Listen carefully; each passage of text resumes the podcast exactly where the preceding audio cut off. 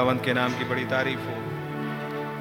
आइए, जबकि हम लोग खड़े ही हैं, ने हाथों को उठाएँ, अपनी आँखों में बंद कर, इसको only believe only believe all things are possible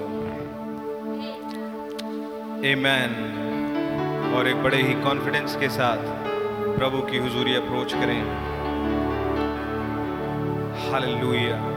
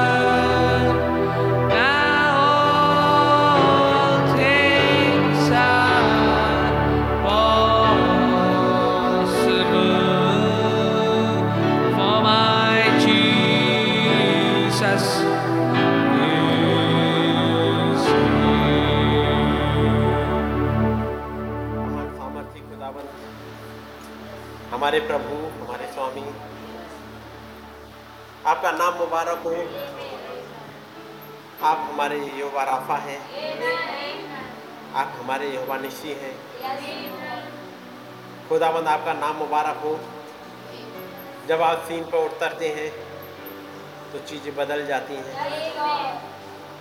खुदाबंद एक बार फिर से हम आपके पास आए हैं और आपका अनुग्रह पाने ताकि प्रभु हमारी मदद करेगा, हम आपकी बातों को समझ सकें और उसे बने रह सकें। आपके साथ जीने पाए। आपकी ही मर्ज़ी हमारी ज़िंदगी में पूरी हो सके। खुदाबंद हमारी मदद करिएगा और अपनी बातों को हमें सिखाइएगा, लॉर्ड, ताकि आपके वचन आपके भेद हमारी समझ में आने पाए। प्रभु जब हम आपके पास आए हैं आपका रहम हम बहुत ऐसे चाहते हैं। ओ खुदाबंद हमें आपकी सहायता की बहुत ऐसे ज़रूरत है। आप ही हमारा कंट्रोल अपने हाथों में ले लीजिएगा प्रभु और हमें अपने साथ लिए चलिएगा। जबकि लड़ाई बड़ी खतरनाक होती जाती है हमारी मदद करिएगा प्रभु, ताकि हम आपके साथ बने रह सकें और आपके साथ ही जीने पाए। प्रभु, हमें थाम ले अपने हाथों में और हमें उस आयाम में ले चले प्रभु, जहाँ पर चलने पर एक फेत मिल जाता है। एक ऐसा फेत जो अब तक नहीं मिला है। हमारी मदद करेगा प्रभु, हम जब आपके वचन को पढ़ना चाहते हैं, हमें गाइड करिएगा हमें सिखाइएगा आपकी मर्ज़ी पूरी होने पाए एक बार फिर से प्रभु सारा आदर और सारी महिमा आपको ही देते हैं। प्रभु यीशु मसीह के नाम में जब हम लोग खड़े हुए हैं रावण के वचन से निकालेंगे।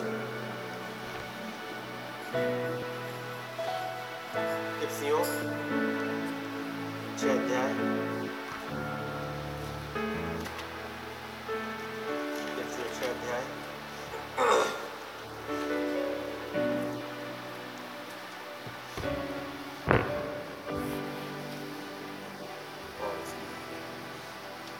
पहली आय से मैं पढ़ रहा हूँ। हे बालकों, प्रभु में अपने माता, पिता के आज्ञाकारी बनो। क्योंकि ये उचित है। अपनी माता और पिता का आदर कर, ये पहली आज्ञा है, जिसके साथ प्रतिज्ञा भी है।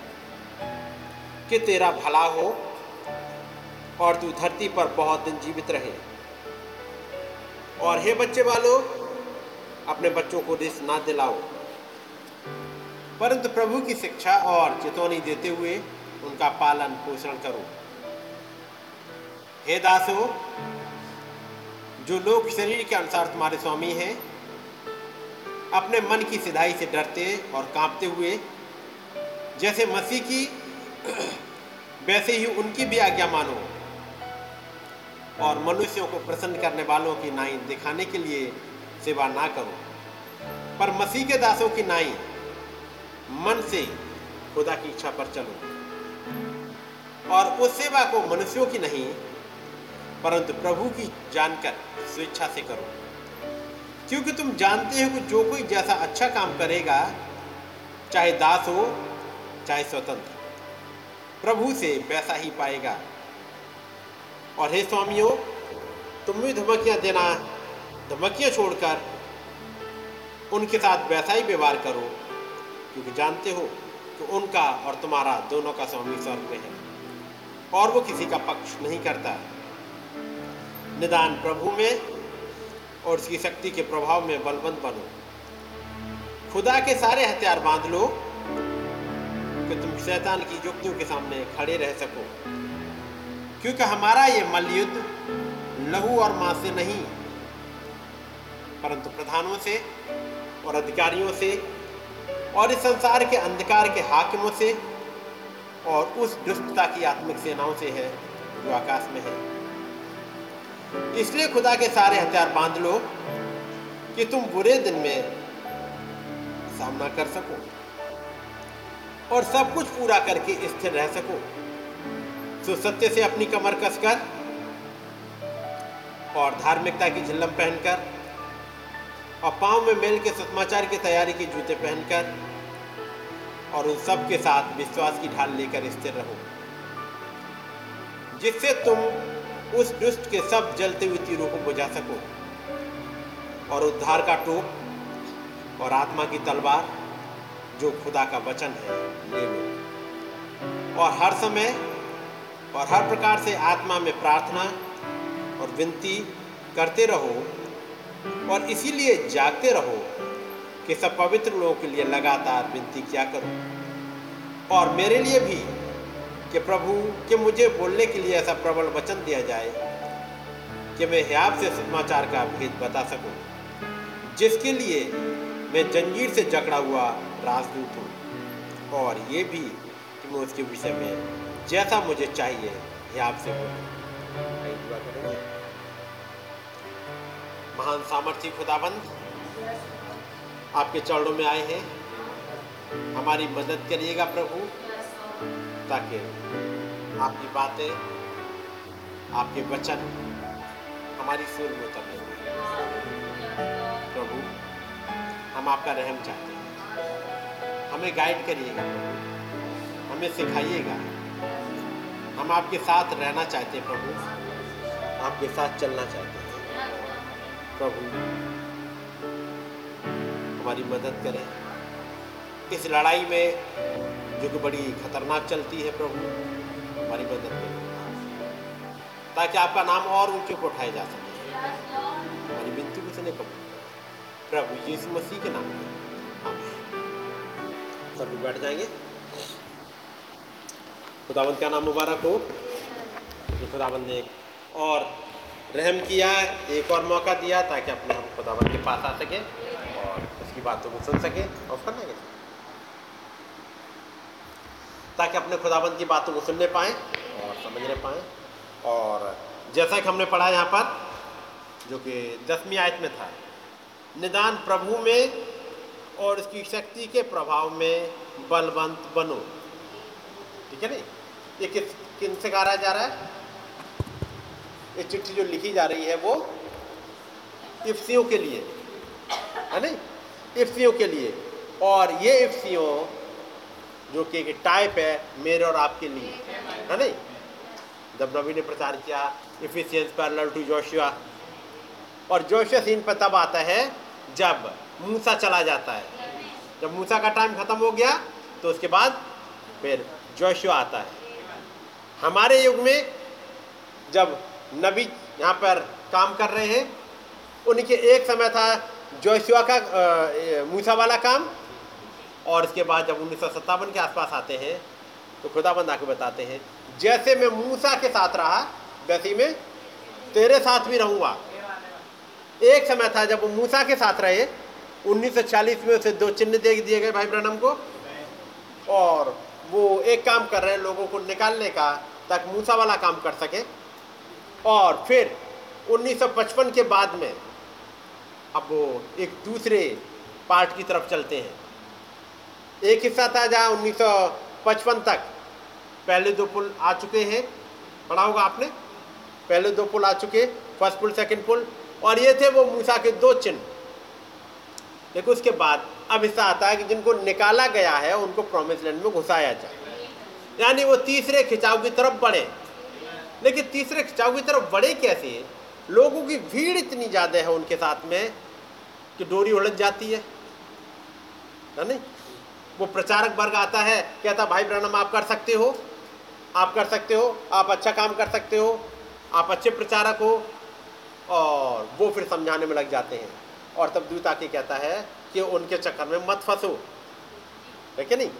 फिर अगला हिस्सा वो देखते हैं और वो वो डोरी अब एक फीता बन जाती है। है नहीं? अब वो एक और आयाम में जाते हैं। अब वो एक फीता बन गया है, जो छोटे बच्चे के जूते में अब वो डाल रहे हैं।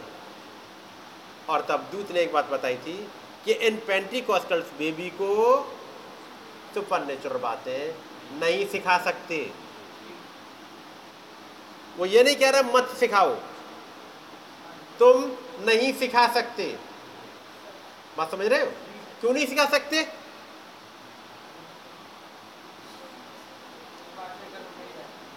क्योंकि उनको बस उतनी ही दी गई है।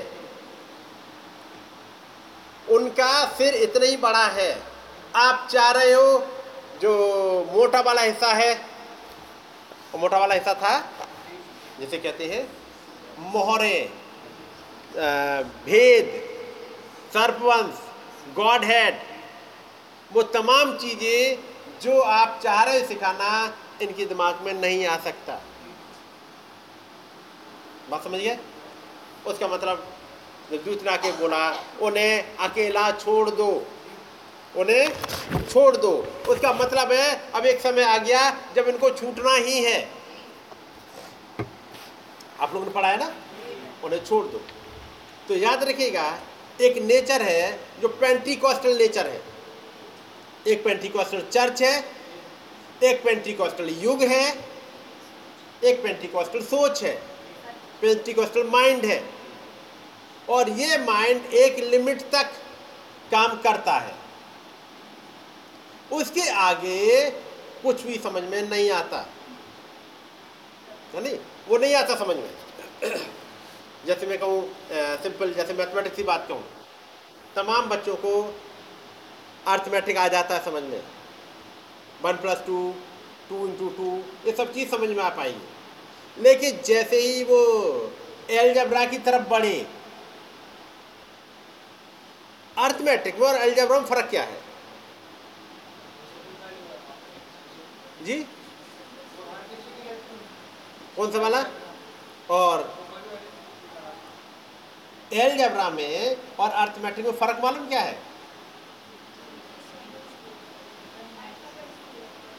अल्फ़ाबेट्स अल्फ़ाबेट से क्या होता है?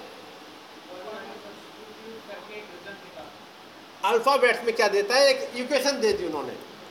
और जो इक्वेशन दे दी, ये ट्रू है। अब इनकी वैल्यू चेंज होती रहेंगी। अर्थमेटिक में क्या है? अर्थमेटिक में कॉन्स्टेंट आता है। ठीक है नहीं? अर्थमेटिक में जब सिखा दिया two plus three is equal to five तो two plus three is equal to five two plus three is equal to five ही रहेगा। लेकिन एल जबरा में x plus y is equal to five कर दिया। तो एक्स की value भी change होती रहेगी वाई की वैल्यू भी चेंज होती रहेगी। इक्वेशन चेंज नहीं होगी।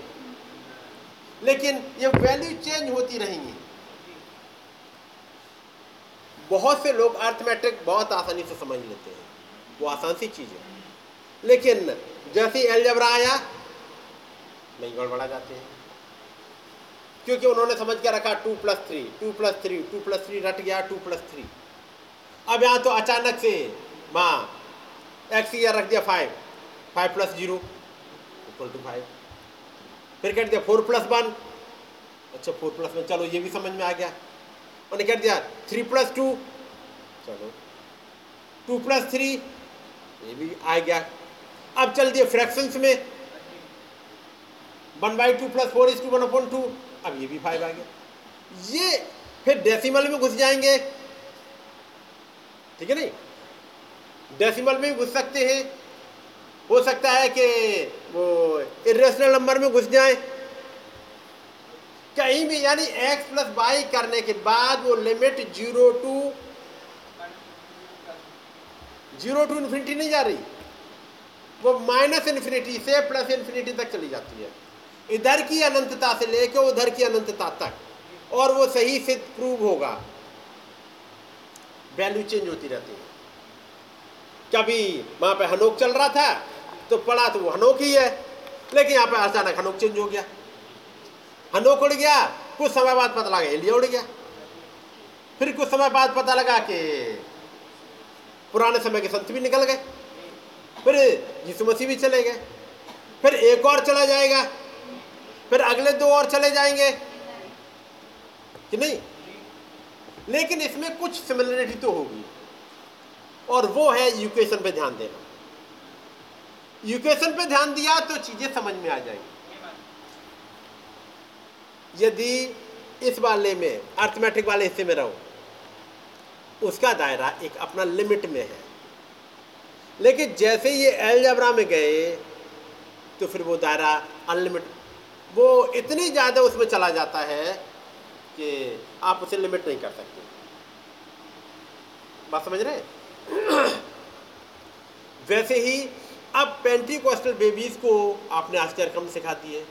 दुआ करने पर चंगाइयाँ मिल गई, ये समझ में आ सकता है। लेकिन अब उन्हें यह समझाओ कि यूना जिसने के प्रकाशित वाक्य लिखा, उसकी मुलाकात भाई ब्रानम से हुई थी। आप समझा लो ये लिमिट उनकी समझ में नहीं आएगी। कैसे हो सकता है कि 2000 साल पहले वाला आदमी इंस्ट्रक्शंस लेके जाए इस युग वाले आदमी से?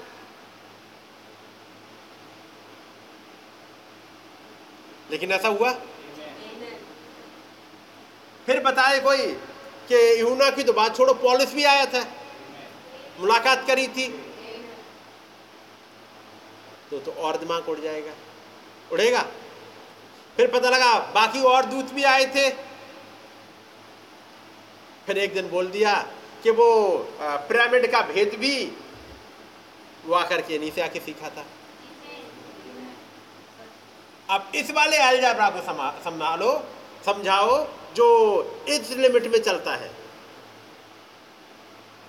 और मैं कहूँगा जब तक पेंटी कॉस्टल एटीट्यूड रहेगा पेंटी कॉस्टल सोच रहेगी, मैं ये नहीं कह रहा पेंटी कॉस्टल उनकी बात कर रहा हूँ। ये पेंटी कॉस्टल सोच है,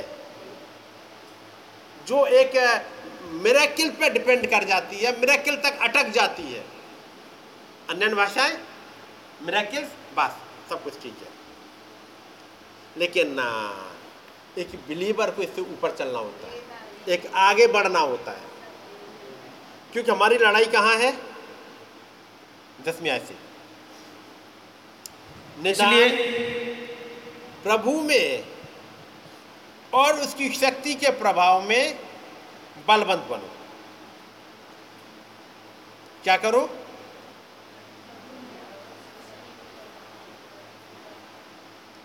चलेगा हम दसवीं आयत पर रुक रहे हैं अभी आप लोगों के लिए। निदान प्रभु में और उसकी शक्ति के प्रभाव में बलवंत बनो। किसे कहा जा रहा है? इफ्सियों से? और आगे कह दे, हमसे? बात सही है कि हमसे कह रहे चलिएगा, कह दिया गया। अब मैं अगला चीज़ पूछ रहा हूँ। कैसे बनोगे बलवंत? पढ़ तो लिया। निदान प्रभु में और उसकी शक्ति के प्रभाव में बलवंत बनो।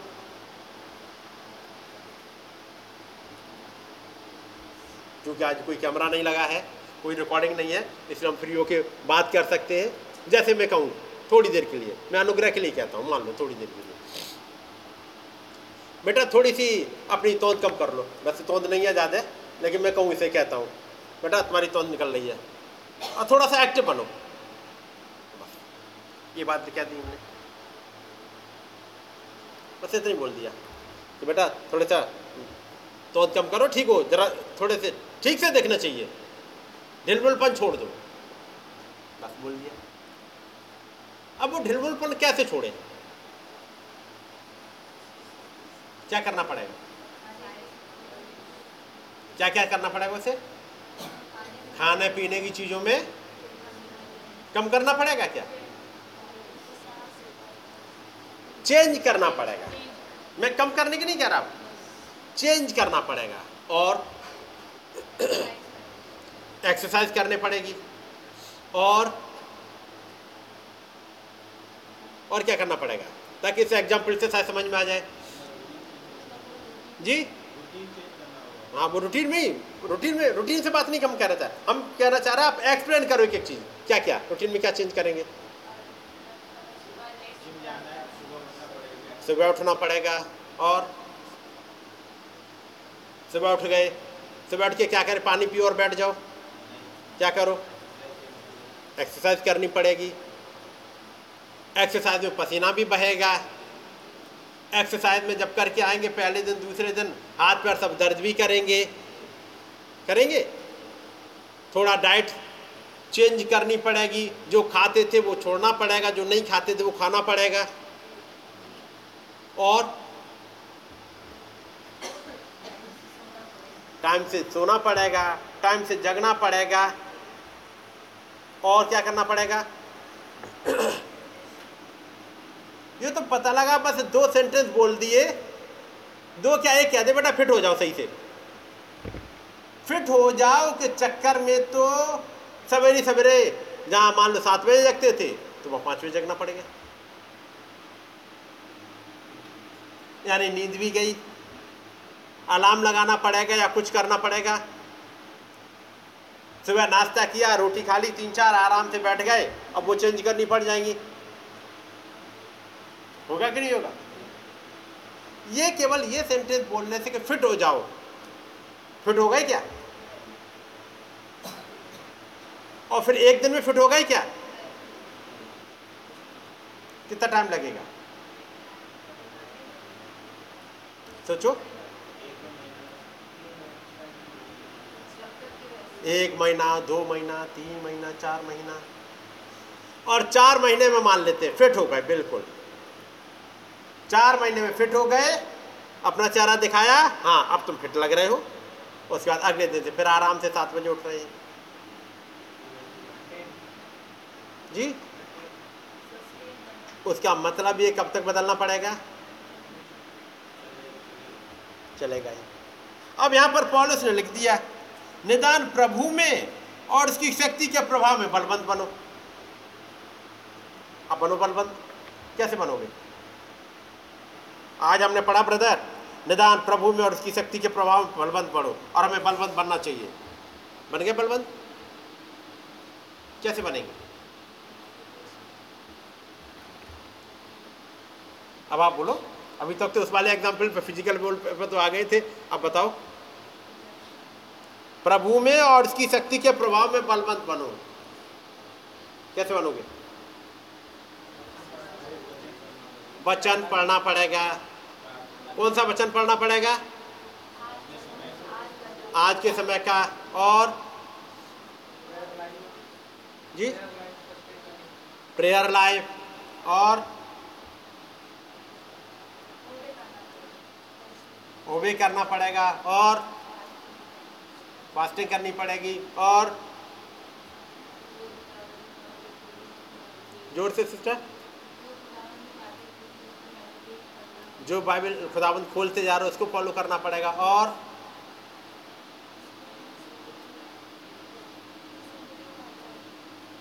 चलो, अब इतनी जानकारी इकट्ठी हो गई। चलिए, अब चलते हैं। आज की मान लेते हैं, चलिएगा, बाकी दिनों की छोड़ देते हैं। आज सुबह से अब तक कितने लोगों ने बाइबल पढ़ी? कुछ हाथ उठ गए। मैसेज कितनों ने पढ़े? मैं ये नहीं कह रहा पूरा पढ़ लिया होगा। हो सकता है एक पैरा पढ़ा हो हो सकता है एक पेज पढ़ा हो हो सकता है एक लाइन आपने पढ़ी हो जिससे खुदावंद ने बात करी हो। चलो हाथ उठे। और और क्या करना पड़ेगा? प्रेयर करनी पड़ेगी। और जितनी जो बातें आपको बताई गई हैं इतने सालों में आपको फॉलो करनी पड़ेगी। केवल ऐसे नहीं, खुदाबंद, महान खुदाबंद, खुदा पवित्र आत्मा ऐसे ही नहीं उड़ेल देते।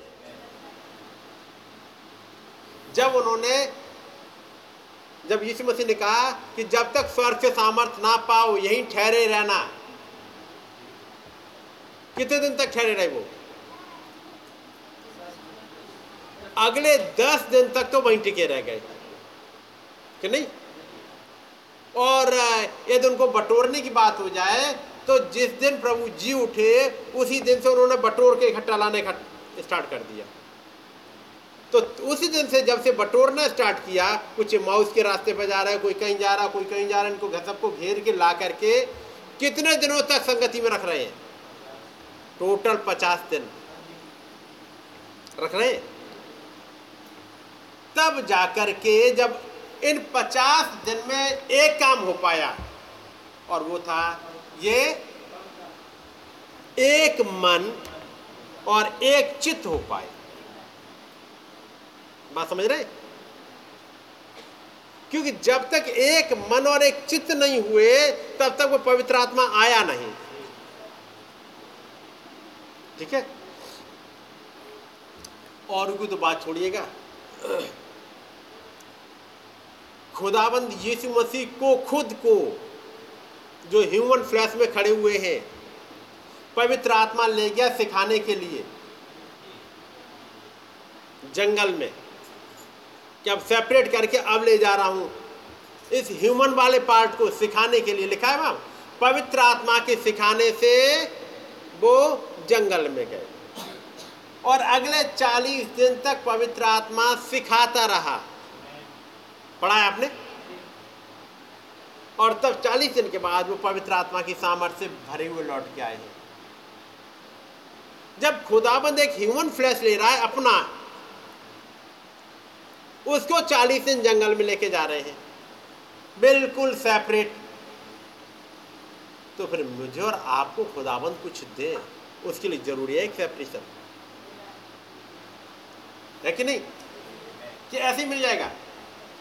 यहाँ पे लिखा है, पॉलिस कहते हैं, निदान प्रभु में और उसकी शक्ति के प्रभाव में बलवंत बनो। क्योंकि हमारी जो लड़ाई है, लिखा है बारहवीं आयत में, क्योंकि हमारा ये मलयुद्ध लहू और मांस से नहीं है। हमारी लड़ाई बड़ी फड़क सी है। हमारी लड़ाई अनसीन में चल रही है और हमें पता ही नहीं हमें नहीं पता कि हमारा दुश्मन, जब आपने देखा होगा बड़े बड़े क्रिमिनल्स के रिकॉर्ड को, जब किसी टारगेट को अपने को ढूंढ रहे होते हैं ना तो उसकी रेकी करने में एक दो दिन में नहीं कर देते महीनों लगाते हैं। लगा देते कई एक बार सालों लगा देते हैं। इंसान की रेकी करने रेकी समझ रहे ना? रेकी मतलब उसका पीछा करना मतलब उसके वो कब सो के उठता है? कब सोता है? क्या खाता है? क्या पीता है? किस किस से दोस्ती है? कहाँ कहाँ जाता है? सुबह ऑफ़िस निकलते वक्त जन कहाँ रुकता है? किससे बातचीत करता है? किसके साथ ज़्यादा बैठकी है? ऑफ़िस में कितनी देर रुकता है? लंच में कितने बार निकलता है? कब अकेले होता है? मान लो ड्राइवर भी है गार्ड्स भी है तो फिर ये देखा जाता है कब निकलता है कि कि नहीं? और बस वही टाइम होता है जिसमें मारना है। आपने देखा होगा, इंदिरा गांधी को जो प्राइम मिनिस्टर थी हमारी, वो प्राइम मिनिस्टर जब भी निकलती थी, हमेशा bullet proof bullet proof jacket पहन के निकलती थी। सुना है? हमेशा bullet proof bullet proof jacket, bullet proof मतलब? बुलेट मतलब गोली बोलते हैं। गोली यदि उनको मार भी दी जाएगी, तब भी अंदर जाकर नुकसान नहीं कर पाएगी। बुलेट प्रूफ है ये जैकेट। गोली लगेगी, लौट जाएगी। ऐसी होगा भाई? लेकिन ना, शरीर में नहीं। हमेशा बुलेट प्रूफ जैकेट पहन के निकलती थी ऑलवेज लेकिन बस एक दिन था क्योंकि उधर पंजाब में कुछ चल रहा था, माहौल बिगड़ा हुआ था। बस उन्हें अपने घर से अपने ऑफ़िस जो कि केवल वॉकिंग डिस्टेंस है। अभी वो संसद नहीं जा रही। केवल अपने घर से अपने ऑफ़िस तक जा रही हैं, और आज उन्होंने बुलेट प्रूफ जैकेट नहीं पहनी और इतनी समय है कि इस घर से निकलो और यहाँ तक बस इतना ही। वॉकिंग डिस्टेंस कोई मीलों की वो नहीं थी। और जिसमें कंटिन्यू हर जगह बॉडीगार्ड्स लगे हुए चार बॉडीगार्ड लगे हुए चार नहीं, ज़्यादा थे शायद। और ज़्यादा बॉडीगार्ड थे। चार उसमें सरदार थे। कई एक बॉडीगार्ड लगे, पूरे रास्ते पर चप्पे चप्पे पर कोई घुस नहीं सकता। और मालूम है, मैं अपने घर से बस ऑफ़िस तक जा रही हूँ, बस अभी का आता हूँ काम खत्म किसको मालूम मैंने जैकेट आज नहीं पहनी है? किसी को पता है? सुबह नौ बजे की बात थी, उसके बाद संसद जाएँगे, सब कुछ तैयार होके जाएँगे। बस अभी आती हूँ कुछ साइन करके। बस उतनी ही देर में काम खत्म। यानी किसी ने किसी ने तो खबर करी है। कोई ना कोई तो बताया है कि आज ये जैकेट नहीं पहने हैं। या इस समय पर कई एक बार जैकेट छोड़ देती है। क्योंकि यदि ये जैकेट पहन के गई होती और जिन्होंने गोली मारी थी, यदि वो गोली मार रहे होते तो उनको तो नहीं लगती और क्रॉस फायर में आपस में गार्ड ज़रूर मर जाते। क्योंकि जिन्होंने गोली चलाई थी, वो चार थे, जिनमें से दो तुरंत मार दिए गए थे और दो पकड़ लिए गए जिनको बाद में फांसी हुई थी। तो बाकी और भी बॉडीगार्ड थे उनके ही। लेकिन ये बिल्कुल एक ऐसे जगह पर जहाँ पर के वीक थी। मतलब ये जगह है यहीं पर पॉइंट कर लिया गया और यहीं मार दिया गया। तो फिर मेरर आपका क्या होगा? मैं एक हिस्सा पढ़ रहा हूँ। इस मैसेज का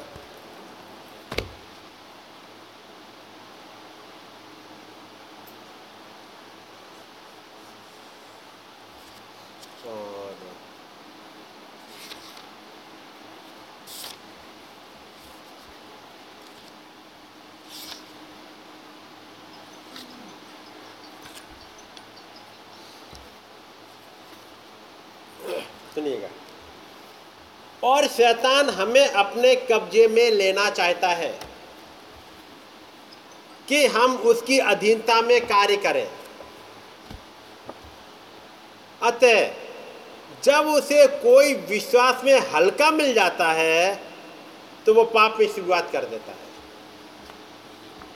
किसी एक पॉइंट पे जहाँ वो हल्का मिला, ये मैसेज है क्वेश्चन एंड आंसर ये वाली किताब आपके पास होगी। देख लीजिएगा किताब ताकि आप देख लो। जब मैंने अपने चाल चलन के बारे में सोचा, उसके बाद है, सवाल जवाब 59 और तेईस बारह। जब नवीन पवित्र आत्मा क्या है, क्यों दिया जाता है, जब मिल जाता है तो क्या से पता लगता है, उसके बाद क्वेश्चन आंसर है। उसके बाद अगला फिर एक और मैसेज जाके लिया है, वहाँ क्वेश्चन आंसर से। उस वाले का हिंदी में आपके पास है, और ये पैरा नंबर फोर्टी टू है। शैतान हमें अपने कब्जे में लेना चाहता है कि हम उसकी अधीनता में कार्य करें। अतः जब उसे कोई विश्वास में हल्का मिल जाता है तो वो पाप में शुरुआत कर देता है। एक जगह उसने पकड़ लिया, कहीं पे, और उसने गोली मार दी। जहाँ मौका मिलेगा, वो गोली मारेगा। इसलिए नबी कहते हैं कि उस दुश्मन की सारी बंदूकें हमारे ऊपर लगी हुई हैं। बंदूकें लगी हैं। बंदूकें कैसे लगाई जाती हैं?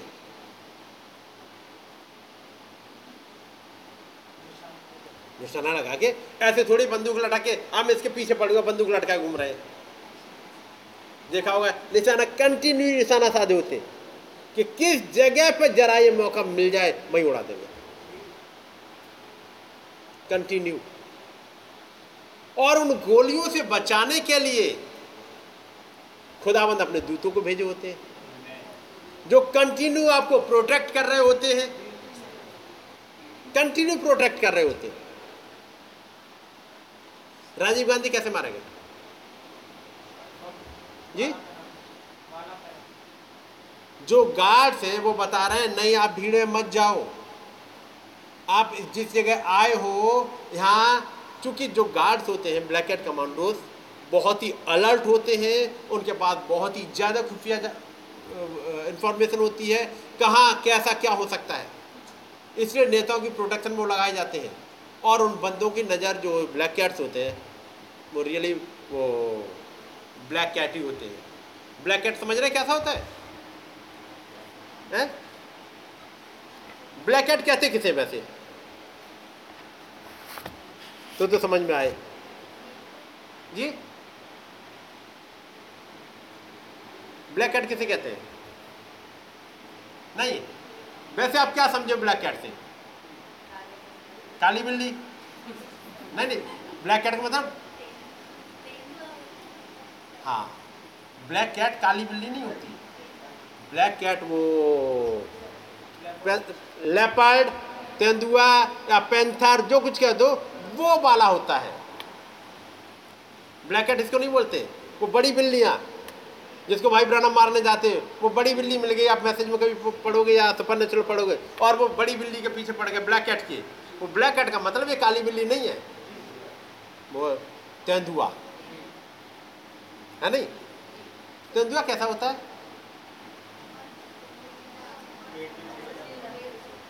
पेड़ पर चढ़ जाएगा। जी? फुर्तीला बहुत है। हाँ, खतरनाक बहुत है। बहुत तेज दौड़ सकता है। रात में बगैर चूके अपनी शिकार पकड़ लेता है। बगैर चूके। वो यदि उसे पता लग गया, आप पीछा कर रहे हो। कहीं दूर से भी इसे पता लग गया कि आप पीछा कर रहे हो। थोड़ी देर बाद आप उसके उस हाथ चंगुल में होंगे क्योंकि वो, आप पीछा कर, वो आगे भाग रहा है। और किस जगह वो धोखा देगा? कहाँ से देगा? चाहे पेड़ पे चढ़ के, चाहे छिपके और थोड़ी देर आपके पास पीछे आ जाएगा। हेलो करने बहुत खतरनाक होता है। और ये ब्लैक कैट भी ऐसे ही होते हैं। लेकिन इन ब्लैक कैट को भी मात देनी है। जो टेररिस्ट आ रहा है, उसे इनको भी मात देनी है। कि मैं कब इस जन को मारूं? तो ब्लैक कैट्स कहते हैं और वो आ, उस पर्सन को जिसके साथ लगे होते हैं वो कंटिन्यू घेरे रहते हैं। उनकी जो चश्मे होते हैं वो काले चश्मे क्यों लगाते हैं? जी? चारों तरफ़ देखते रहते हैं। और?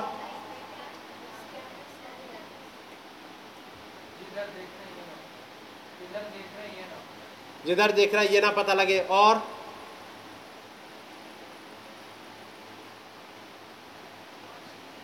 वो केवल सिंपल ऐसी चश्मा नहीं होता है। वो बहुत खतरनाक चश्मा होता है। वो पूरा स्कैन कर लेगा। आप केवल उनके सामने से गुजर गए गुजर गए।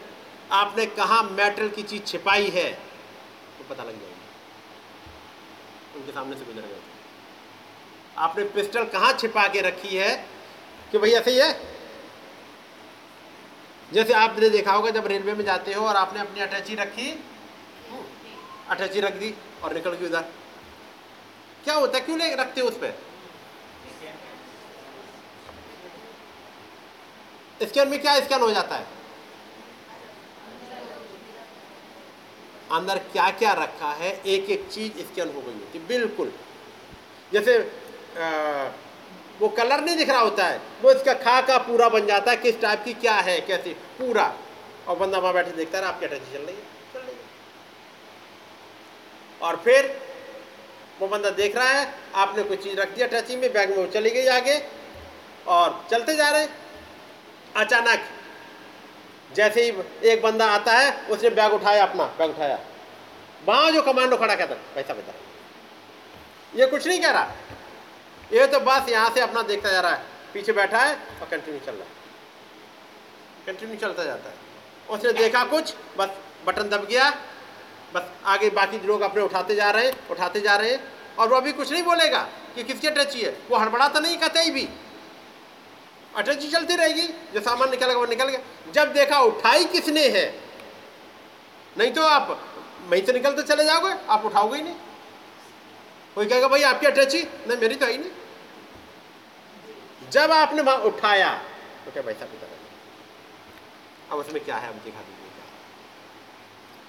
यहाँ ये जो उनके सामने से गुजर रहे होते हैं, कहाँ आपने पिस्टल छुपाई है, क्या आप लेके आ रहे हैं, सब कुछ इससे हो जाएगा कंटिन्यू इसलिए वो काले जो चश्मे लगा रहे होते वो ऐसे वाले ब्लैक चश्मे नहीं होते, सौ दो सौ रुपये वाले। बात समझ गए? और ट्रेनिंग भी बहुत खतरनाक होती है। उन्हें जरा सा डाउट हो गया, कहाँ से आप करोगे? आप उनके हाथ में जल्दी पिस्टल नहीं दिखेगी। वो ऐसे ही खड़े रहते ऐसे ही खड़े रहेंगे। सीधे से खड़े आपको देखते रहेंगे। और कहीं दूर किसी कोने में किसी ने अपनी बस पिस्टल ऐसे निकाली, बस ऐसी चुपचाप भीड़ भीड़ लगी हुई है, ऐसे निकाली और जहाँ उसने जरा से उठाई, उसी जब तड़ाक से हाथ में पड़ जाएगा। और पता लगा कि आप तेज़ी से कर रहे हो काम। तो उड़ा देगा आपको। हाथ में पिस्टल नहीं है उनके में। लेकिन कितनी तेज़ी से पिस्टल निकलेगी और कितनी तेज़ी से उड़ा देगी, समझ में नहीं आएगा। इतने खतरनाक होते हैं वो। लेकिन ये सबके सब तो ह्यूमन रहे। तो पूछो वो दुश्मन की, दुश्मन कितनी तेज चलता होगा? और उस दुश्मन के ऊपर भी आपको प्रोटेक्शन देते हुए खुदाबंद चले। कौन से बम नहीं लगा के रखता वो आपके रास्तों में? कि आपको कहाँ ना उड़ा दे?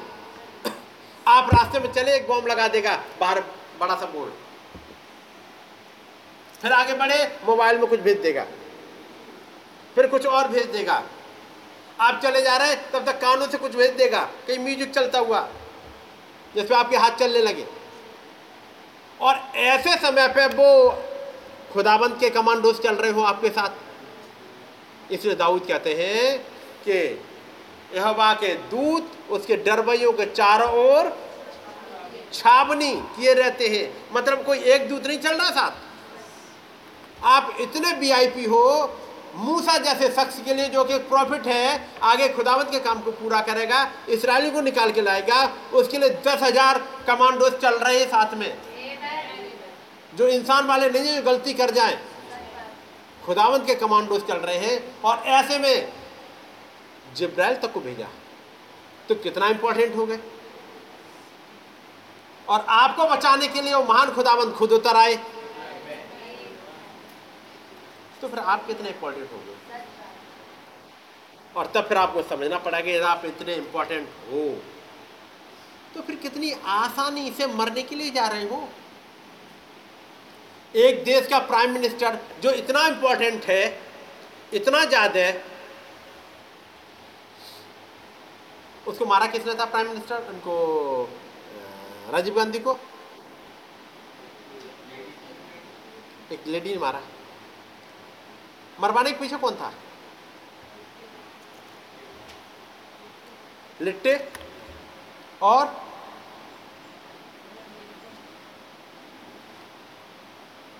लिट्टे की तो वो ट्रेंड लेडी वहाँ पहुँची है। और यहाँ बटन दबा। और बीबीसी में खबर आ गई, राजीव गांधी मार देंगे। तो मैं इतनी जल्दी खबर कैसे मिल गई कि राजीव गांधी ही मार दी गई इस बम ब्लास्ट में? अभी तो जैसी साँझ को नौ बजे की बात थी, अंधेरा होते ही है, अब होगा, अब ढूंढा जाएगा कि बचा लिया है कमांडोज ने या उड़ गए या क्या हुआ है। ये तो ढूंढ ढांड से पता लगेगा। बाद में जब जूता मिला ढूँढने पे, उस जूते से पहचाना, बाकी कुछ और नहीं मिला था, राजीव गांधी का। जूते से पहचाना कि अब राजीव गांधी अपने क्योंकि ये जूता तो राजीव गांधी ने पहना हुआ था। जूता जूते के साथ में पैर जो उड़ के चला गया था ब्लास्ट में। बाकी तो केवल बस बटोर लो। है? चेहरा कुछ नहीं मिला था, ये भी नहीं मिला था, ये भी से नहीं मिले थे, पैर भी निकल गए थे। है? जूता और बाकी कुछ मिला लेकिन पहचान नहीं सकते आप इससे ये चेहरा उड़ चुका था, जूते से पहचान ली अब नहीं। ये पहचान बाद में हो पाएगी, बीबीसी ने बता दिया। इंदिरा गांधी को जब मारा था, सुबह नौ बजे गोली लगी थी, नौ सवा नौ बजे के आसपास गोली लगी थी। यहाँ इंडिया में किसी को नहीं पता लग पाया था। बीबीसी ने खबर दे दी थी। शायद नौ बज के सवा नौ, साढ़े नौ के आसपास बीबीसी ने खबर दी, इंदिरा गांधी गोली मार दी गई और वो मर गई इंडिया में खबर आई थी चार बजे के बाद कि उन्हें उससे पहले तो सीरियस चल रही और वो बीबीसी बता रहा है कि मर गई। क्योंकि इन सब का हाथ होता है मारने में इतनी खतरनाक इंटेलिजेंस होती है कि एक दूसरे को मारने में। यहाँ जो खुदाबंद के लोगों को मारने के लिए, ये डबले कितनी वो चली होगी? चली होगी। और जब ये चाले चल रहे होते हैं तो अलर्ट होके रहिएगा। अभी आज दशहरा है। कल दशहरा है। कल शायद होगा। उससे पहले होली निकल गई। क्या कहीं पे इकट्ठे होने की मनाही है? अभी दशहरा पे देख लेना। पूरा पूरा हुजूम उड़ जाएगा। संडे को बाज़ार खुल गए। सारे ऑफ़िस खुल गए यहाँ तक स्कूल खुल गए। लेकिन नहीं खुले तो चर्च। क्या चर्च में उतने बच्चे हो जाएँगे जित, जितने उतने लोग हो जाएँगे जितने स्कूल्स में होते?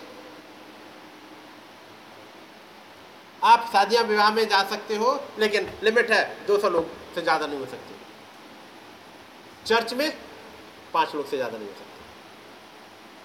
मस्जिद में पाँच लोग से ज़्यादा नहीं हो सकते। मंदिर में भी भीड़ चली है केवल कोरोना ने नहीं, बल्कि जो चर्चित बंद हो गए, एक, आप सोच रहे हो कोरोना की वजह से बंद हो रहे हो?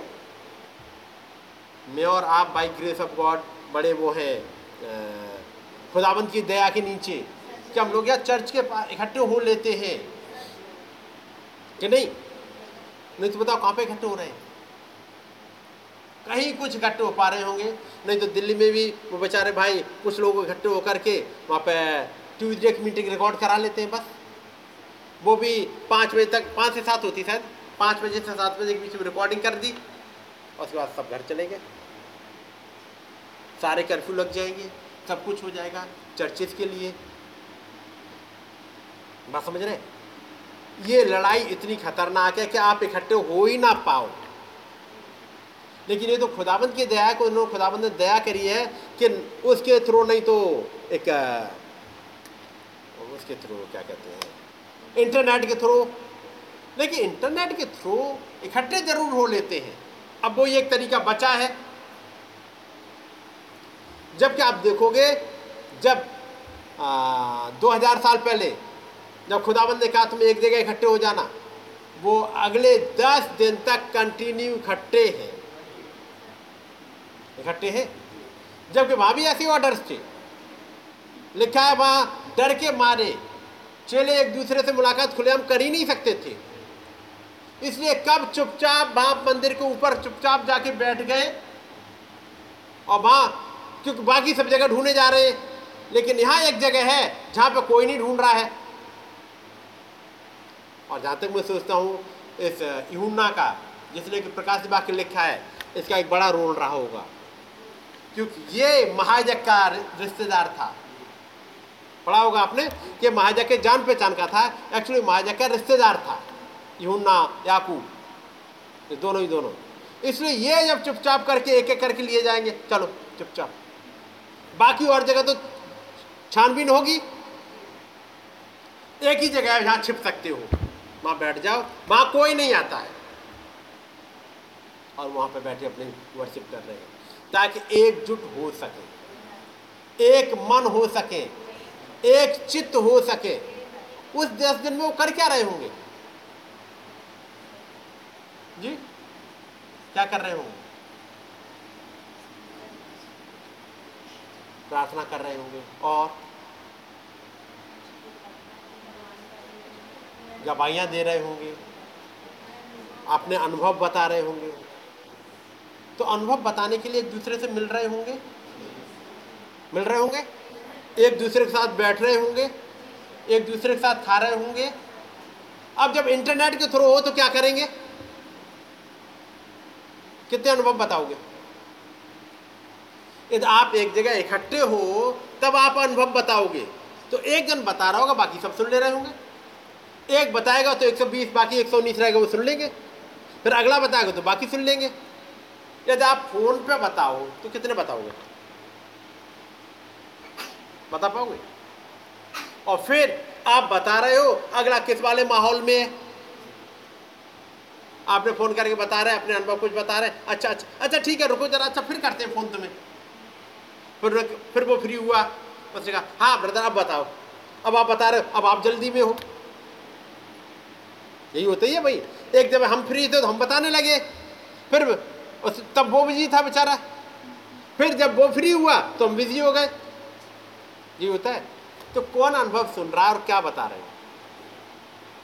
नहीं हो पा रहा। लेकिन वो एक जगह उन्हें मिल गई 120 की, एक साथ इकट्ठे बैठने की ऐसे ही आज के समय में आप अनुभव ना बता पाओ एक दूसरे को, एक दूसरे को अपना प्रेम ना दिखा पाओ, एक दूसरे से आप बातचीत ना कर पाओ। एक माहौल बना के रखा गया। स्कूल में जा सकते हो। स्टेशन पे जा सकते हो। ट्रेन में इतनी भीड़ होगी आप जा सकते हो। ट्रेन में तो आ, जब आ, मैं भाई भरत के साथ गया हूँ सारी सीटें भरी हैं। और मैं तो जाना जाने कितने बार जा चुका ट्रेन में। वहाँ कोई कोरोना किसी को नहीं फैल रहा। कोरोना कहाँ फैल रहा है? चर्च में मस्जिद। और उसके बाद अब थर्ड वेव आ रही है थर्ड वेव आ रही है थर्ड वेव आ रही है। ये बनाए हुए, एक माहौल बनाए हुए ताकि एक पाबंदी लगा सके। और ये तीन, दो साल में लगभग ये बाइबल के लिए प्रेम इतना ठंडा कर दे। एक तो ये ठंडा करा। अगला क्या किया? अब यूट्यूब पे ही देख रहे थे। चलो भाई ऐसी इसकी मीटिंग आ रही है, लगाया। हम लोग तो ये चर्च में इकट्ठे हो जाते हैं, लेकिन जो चर्च में नहीं है, इकट्ठे हो पा रहे हैं, उन्हें लगाया। जैसे भाई ऐसी इसकी लगाई मीटिंग वो मीटिंग के लिए ढूंढ ही रहे थे, तब तो एक और आ गया। प्रॉफिट ये, प्रॉफिट वो जाने कितने प्रॉफिट आ गए? आप देखेंगे, लाइन लग गई है इंटरनेट प्रचारकों की। अब आप सुनने जा रहे थे को, तब तक ये भी आ गया। अच्छा ये क्या कह रहे हैं? अच्छा ये क्या कह रहे हैं? ये कहीं ना कहीं तब तक डेंट मार जाएँगे। कहीं ना कहीं मार जाओ अन्यरों को डेंट मार चुके हैं। मार चुके हैं। लड़ाई बदल गई है। ऐसे समय में आपको कैसे अलर्ट रहना है? क्योंकि खुदावंद ने यहाँ बोला दसवीं आज पढ़िएगा भाई। इसलिए प्रभु में और उसकी शक्ति के प्रभाव में बलवंत बनो। जी प्रभु में और उसकी शक्ति के प्रभाव में बलवंत बनो। अब बलवंत बने कैसे? उसके लिए कोई तो तरीका होगा। और न भी यहाँ बताते वो सुनिएगा। और शैतान हमें अपने कब्जे में लेना चाहता है कि हम उसकी अधीनता में कार्य करें। अतः, जब उसे कोई विश्वास में हल्का मिल जाता है, विश्वास में हल्का कौन मिलेगा? अनबिलीवर। अनबिलीवर के पास वो हल्का काय होगा, वो तो है ही नहीं बिल्कुल उसके पास तो। तो विश्वास में हल्का मिल रहा है कौन ये? एक विश्वासी। एक वो जो जा रहा है अपने रेप्चर के लिए, तैयारी कर रहा है। दिक्कत उसके लिए है, दिक्कत दुनिया के लिए नहीं है। और वो ढूंढे कैसे, विश्वास में हल्का कैसे करें? तो बाकियों के लिए चर्च बंद हुआ तो अच्छा हो गया, कम से कम घर पे ही मीटिंग आ जाती है अब तो। तो एक बिलीवर भी कहेगा, अब तो हमारे घर पे भी आ जाती है। उधर भी आ जाती डिनोमिनेशन की तो यहाँ भी आ जाती है। तो आराम से बैठ के देखते जाओ। यदि आपने इस ट्यूजडे का मैसेज सुना हो, सुना है ना? सबने सुना है? वो एक, जैसे कहते हैं ना, एक दूसरे आयाम में घुसने वाली बात है, जहाँ पर बहुत अलर्टनेस चाहिए। अब मैं एक हिस्सा पढ़ रहा हूँ, सुनिएगा।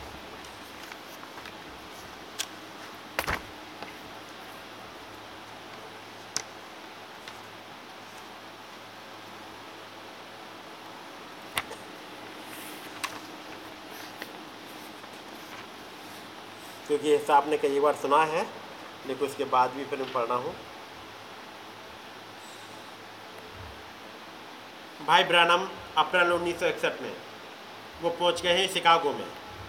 हम्म। और उसके बाद, अब वो शिकागो में पहुँचे हैं और वहाँ पर फुल गॉस्पेल बिजनेसमैन के साथ में फेलोशिप होनी है। अपनी पहली सभा के बाद, वो किसी समय मध्य रात्रि के करीब होटल में अपने कमरे में पहुँचे आधी रात। पहली सभा हो चुकी है। शहर में बाहर एक तूफ़ान चल रहा था। बीच बीच में बिजलियाँ तड़क जाती थी और उनके पीछे आकाश में ज़बरदस्त गर्जन के कड़ाके फैलते जाते थे। जब ये सब कुछ चल रहा हो और मीटिंग से लोग निकले हो, मौसम इतना खराब हो गया हो, अगले दिन कितने आएँगे? एक तो जब भाई ब्रानम पहुँचे मीटिंग के लिए शिकागो में तो बदला मौसम खराब है अब। ताकि पहले ही लोग ना आ पाए। है ना? जो आना भी चाह रहे थे, हम आना चाह रहे थे ब्रदर लेकिन मौसम खराब था। गाड़ी नहीं मिली। हम आना चाह रहे थे, भाई, लेकिन अब कोरोना की कोरोना की वजह से परमिशन ही नहीं है। तूफ़ान चल रहा है बाहर वो उधर बैरिकेडिंग कर दी गई। इधर ये नियम लागू हो गया। ये सब कुछ कर दिया गया। अब ऐसे समय में बीच बीच में बिजलियाँ तड़क जाती थी, उनके पीछे आकाश में ज़बरदस्त गर्जन के कड़ाके फैलते चले जाते थे। भाई ब्रांडम ने सूटकेस निकाला, अपना नाइट ड्रेस निकाला। अचानक कमरा फ़र्क महसूस होने लगा। किसी अलौकिक चीज़ ने भयपूर्वक आविष्ट कर दिया। यानी कमरा जैसे चार्ज हो गया हो एक सुपर नेचुरल कोई आ गया है। जल्द ही बीच हवा में एक ज्योतिपुंज प्रकट हुआ और प्रभु के दूत ने कमरे में कदम रखा। ऐसे समय पर जब बाहर ये सब कुछ चल रहा है, लड़ाई बड़ी घमासान घमासान लड़ाई एक दो तरह से है। एक लड़ाई तो घमासान हो गई इस मौसम की खराबी की वजह से। और अगला जो हो रही है वो आगे लिखा हुआ है। अपने सीने पर बाहें बांधे हुए एक दूसरे के हाथ, एक दूसरे के साथ हाथों को बांधे हुए दूसरे का जाओ और जाकर खिड़की के सामने खड़े हो जाओ। एक आवाज़ आती है। भाई ब्रानम खिड़की के पास पहुँच गए और बाहर देखने लगे, क्योंकि काला शीशा दर्पण से रूप काम कर रहा था। और बाहर का तूफ़ान और दूध का प्रतिबिंब शीशे में एक साथ देख पा रहे थे। अब आवाज़ आती है, दूध कह रहा है, शिकागो मिनिस्ट्रियल एसोसिएशन ने तुम्हारे लिए एक फंदा लगाया है। वे तुम्हें अगले रविवार को एक सुबह के नाश्ते की सभा में न्योता देंगे। पहले इनवाइट करेंगे। तुम आ जाओ। भाई ब्रनम, हमारे साथ ब्रेकफास्ट करेंगे। हम आपसे सुनना चाहते हैं। न्योता देंगे, जहाँ पर वे तुम्हें तुम्हारे बपतिस्मे की शिक्षा पर चुनौती देंगे। यह है सिक्सटी वन की बात। कहाँ पर चुनौती दे रहे हैं? ब्रेकफास्ट की मीटिंग में। जब मीटिंग साँझ को चली, उसमें क्यों नहीं चुनौती दे रहे हैं? क्योंकि वहाँ तो आने वाले हज़ारों हैं। उस मीटिंग में तो हज़ारों आएँगे। और जब भाई ब्राह्मण प्रचार करने के बाद वो दूत उतर आएगा और जब चंगाइयाँ होने लगेंगी डिसनमेंट चलने लगेगा, अब किसी की हिम्मत नहीं है। जैसे लिखा है, वो यीशु को पकड़ना चाहते थे, लेकिन भीड़ के कारण उस पर हाथ नहीं डाल सके। पकड़ना चाह रहे थे, उसकी बातों से पकड़े, लेकिन हाथ डाल नहीं पा रहे थे, क्योंकि भीड़ से डरते थे। यहाँ पर हज़ारों की भीड़ है और जब वो दूत आ जाएगा और वो कहेंगे नाउ ही हियर और जो बीमार है वो खड़े हो जाए, और भीड़ की भीड़ चंगी होती चली जा रही, अब ऐसे में कुछ कहे तो वो मौका है ही नहीं। ये पकड़ना चाहते थे, लेकिन भीड़ के कारण ऐसा नहीं कर सके। इसलिए मौका ढूंढो ऐसी जगह जहाँ अकेले में मिल जाए। उसे वहाँ पकड़ो। गसमनी बाग में भीड़ नहीं होती है, वो अपने बारह चोलों के साथ ही होता है। और बारह में से ग्यारह बारह में हमारे पास है। अब ग्यारह होंगे खुद बारह। कुल बारह हैं और वहाँ कोई बवाल भी नहीं है, क्योंकि भीड़ सुन के मैसेज घर चली गई होगी। अब प्रोटेक्शन के लिए या कहें भीड़ बढ़ाने के लिए कोई नहीं होगा। ऐसे में टक्कर याद रखिए, दुश्मन की चाल कहाँ पे आती है? जब पता लगेगा आपका सपोर्ट करने का कोई नहीं दिख रहा है, वहाँ आके ज़रूर अटैक करें, उस जगह पर। वो वहाँ पर तुम्हें चुनौती देंगे, क्योंकि वहाँ पर होंगे केवल मिनिस्टर्स और वो भी वो मिनिस्टर्स होंगे जो एकजुट हो चुके हैं तुम्हें पकड़ने के लिए। बाकी यदि कोई ऐसा मिनिस्टर हुआ जो तुम्हारा फेवर कर सके तो उसको बुलाएँगे ही नहीं ब्रेकफास्ट में।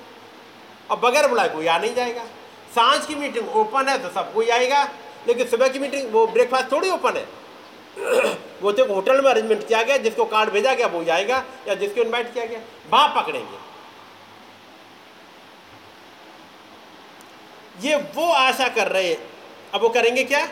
सुबह के नाश्ते की सभा में न्योता देंगे।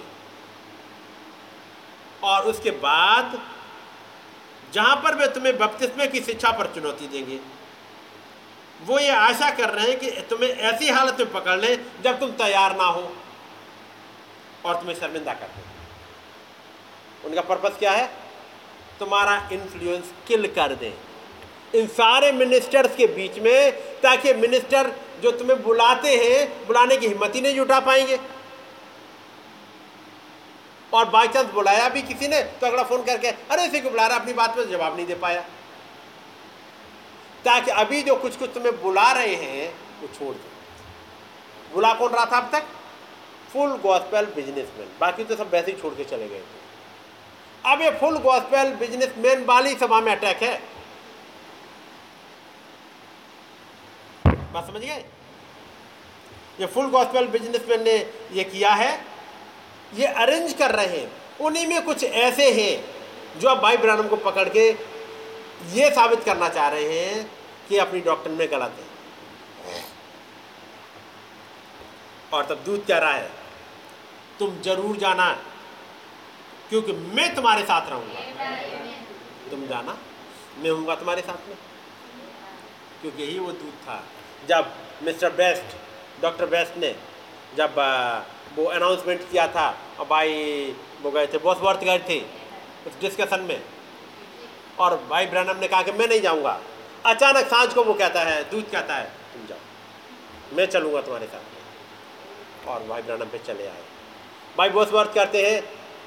मेरी जो बात हुई, उन्होंने कहा था कि मैं नहीं आऊँगा, लेकिन हो सकता वो आ गए हो कि मैंने शायद उन्हें पीछे आते हुए देखा था लेकिन यदि वो आना चाहे तो आए, लेकिन उन्होंने पहले भी ऐसे ही मना कर दिया था। ये उनकी मर्ज़ी है। तब फिर दूत आके कहेगा, जाओ। मैं रहूँगा तुम्हारे साथ। तुम ज़रूर जाना, क्योंकि मैं तुम्हारे साथ रहूँगा। कल सुबह हैंडी कार्लसन तुम्हें सुबह के नाश्ते पर ले जाएगा यहाँ पर तुम टॉमी हिक्स के साथ बैठोगे। ये है वो जो मैं चाहता हूँ कि तुम उनसे बोलो। मैं ये चाह रहा हूँ, ये बोलो। अभी आगे का हिस्सा नहीं लिखा है, वो आगे चलेगा। बारिश के पानी से, अब क्या बोलो? अब वो आगे चल रहा है। बारिश के पानी से खिड़की धुंधली हो गई थी और गहराती चली गई। वो खिड़की के सामने खड़े हैं। खिड़की साफ़ हो चुकी पानी से, पानी बरस रहा है। अचानक, क्योंकि बाहर बिजलियाँ चमक रही हैं, अचानक कुछ खुल गया। अचानक वो खिड़की धुंधली हो गई और गहराती चली गई। जब तक एक सुरंग सी दूसरे आयाम तक पहुँचती हुई दिखाई देने लगी कि एक अब सुरंग सी बनी जा रही है। और सुरंग उन्हें एक ऐसी जगह लेके जाती है, एक ऐसा आयाम जहाँ भविष्य दिखने लगा। अगली सुबह हेनरी कार्लसन ने जो फुल गॉस्पेल बिजनेसमैन के शिकागो अध्याय के अध्यक्ष थे, फ़ोन करके पूछा, भाई ब्रनम, क्या मैं आपको सुबह के नाश्ते के लिए बाहर ले जा सकता हूँ? उन्होंने कहा हाँ भाई कार्लसन, मैं भी टॉमी हिक्स से बातचीत करना ही चाहता था। तो कार्लसन कह रहे हैं, भाई ब्रनम मैं नहीं जानता भाई हिक्स वहाँ होंगे कि नहीं? उन्होंने कहा, वो वहाँ होंगे, वहाँ पहुँचेंगे। प्रभु ने मुझे दिखाया है। अब इस सुरंग में क्या खुला? सुरंग में खुला कल, भाई कार्लसन बुला रहे हैं। तुम टॉमी हुक्स के साथ बैठे हो। क्या क्या बातें करोगे? उसके बाद और कुछ खुलेगा। वो एक सुरंग में बहुत कुछ खुलता हुआ दिखाई दिया। जो अभी घटा नहीं है। अभी घटा नहीं था इस दुनिया में। इस वाले आयाम में नहीं घटा था। एक दूसरे आयाम में घट गया था। अब दूसरे आयाम में की चीज़ें खुलने लगी। ओ, वो वहाँ पहुँचेंगे। प्रभु ने मुझे दिखाया है। और भी अधिक। कल रात को एक दर्शन में। मैं आपको नाश्ते के दौरान उसके बारे में बताऊँगा। वो लोग रास्ट्रा में पहुँच गए हैं। वो आगे हिस्सा आपने कई एक बार सुना है है ना? तो मैं चाह रहा हूँ, कुछ चीज़ें जब ये घटने लगी हैं, केवल भाई ब्रहणम के साथ नहीं, वो फ़र्स्ट राइड में नहीं, अब सेकंड राइड में आने लगी हैं, आपके पास गवाहियाँ आने लगी हैं, खबरें आने लगी हैं, बोली हुई बातें पूरी हुई हैं, आपने सुना, जैसे खुदाबंद में क्लियर कट दिखाया, अब ये क्या था? एक दूसरे हिस्से में घुस जाना। जिसमें अपने आप नहीं घुस पाते हैं। लेकिन यदि वो खुदाबंद चाहे तो घुसते हैं। वो अचानक, अब सब कुछ ठीक ठाक है? हाँ। डॉक्टर के वो ट्रिक के अकॉर्डिंग सारी चीज़ सब ठीक ठाक है। लेकिन अचानक, फिर पता लगता है, एक क्वार्टर मार्क छूट गया है। ये कौन दिखा रहा है? एक दूसरे आयाम में घुसना। यदि खुदाबंद ने ये स्टार्ट किया है उसका मतलब आगे बहुत कुछ दिखाना स्टार्ट कर दिया। ये हर चीज़ बताई नहीं जाती तो भाई नहीं कह रहा, भाई कह रहा है, बहुत सी चीज़ें मैं आपको नहीं बता सकता। लेकिन भाई एक नहीं बता सकता, लेकिन आपको रेफ्टरिंग फेथ कौन देगा? ये हिंट्स ये हिंट ताकि आप देखो कि एक वो समय आ गया जब ये आयाम खुल चुका है। मैं 2000 साल पहले जाऊँ 2000 साल पहले, उससे पहले वो महान खुदावन चंगा करने वाले हैं, ये पता लगा था उससे पीछे 2000 साल पहले। और वो था मोजिस। मूसा के समय में एक बात थी, वो यवा चंगा करने वाला है। हर कोई बीमार, किसी भी तरह की बीमारी लेके मूसा के पास आता है। ब्रदर मूसा, मेरे पापा की तबीयत खराब है। वो आपने मैसेज पढ़े हैं सुने? पापा गिर गए, टांग टूट गई है। ब्रदर मोजिस पापा की टांग टूट गई है। क्या करें? और नहीं, ये लो पर्चा। ब्रदर मोजिस मेरे बच्चे को लूज मोशन हो गए। ये लो पर्चा। तो बस ऐसे बोलते रहे। ये लोगों ने, उन 20 लाख लोगों ने जंगल में देखा था ये करसिमा उसके बाद ये चीज़ें वो हो गई जिसे कहते हैं आश्चर्य कर्मों के दिन बीत चुके। क्योंकि अगला जो भी नबी आए उन्होंने इस आयाम इस आ, आ, क्या कहेंगे आ, इतनी बहुत आय से मिरेकल नहीं हुए बाकी और जितने प्रॉफिट्स आए वो मैसेज लेके आए। लेकिन क्या ये कहा जाए इतना आ, क्या कहेंगे वर्ड है। इस तादाद में मिरेकल्स हो जाना। और मिरेकल्स मूसा के समय में तो वो प्लर ऑफ़ फायर रोज दिख रहा है। प्लर ऑफ़ क्लाउड रोज आ रहा है।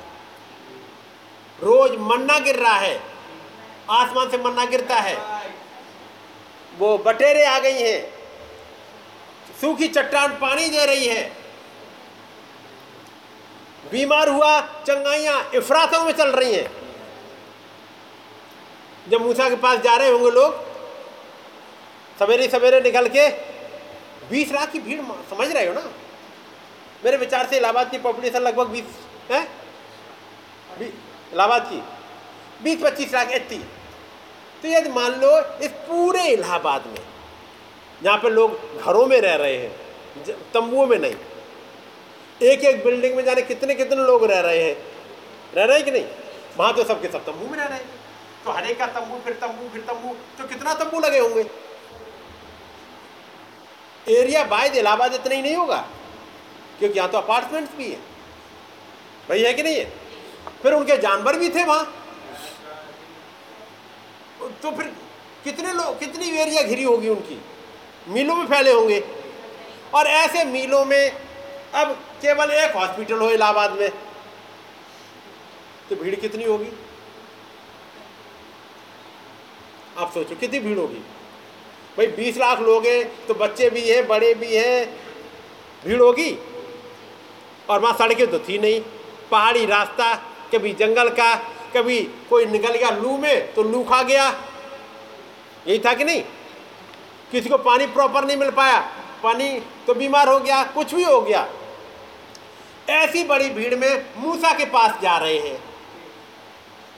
कितने लोग जाते होंगे मूसा के पास पर डे आप पूछे, इलाहाबाद में केवल एक हॉस्पिटल हो आज? कितनी बड़ी भीड़ होगी वहाँ? लाइन लग रही होगी? तो वो अब चल रहे इस वाले रूबेन के टेंट से निकला, उसके वाले से निकला। अभी जा रहे हैं। भाई, कहाँ जा रहे हैं? कोई लंगड़ा था हुआ जा रहा है कोई पेट पकड़े जा रहा है कोई सिर पकड़े जा रहा है। कहाँ जा रहा है? मूसा के पास जा रहे हैं। डॉक्टर मोजेस सभी नबी ने प्रचार किया। डॉक्टर मोजेस, हमारे एक में खड़ा हुआ है। डॉक्टर ब्रैनम 2000 साल पहले खड़ा हुआ डॉक्टर जीसस। ये वो डॉक्टर थे, जिनके पास भीड़ की भीड़ चली आ रही है।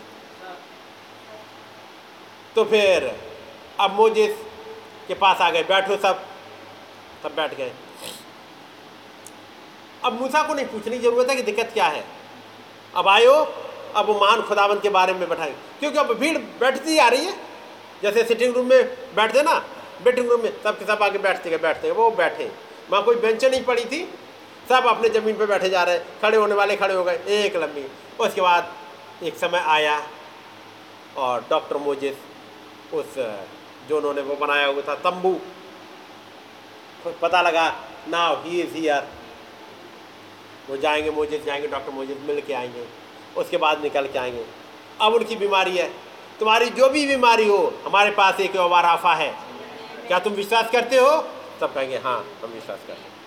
तो फिर अपनी चंगाई ले लो और जाके बोलते जाओ, वो यह हमारा चंगा करने वाला है वो हमारा चंगा करने वाला है। अपने हाथों खड़ा करो उस खुदावंत को, आज्ञाओं को मानो और बस, उसके बाद उन्होंने जहाँ खुदावंत की तारीफ़ करना स्टार्ट की, वो अपने डंडे, अपनी बैसाखियाँ अपने फेंकते फिर लौट के चले गए।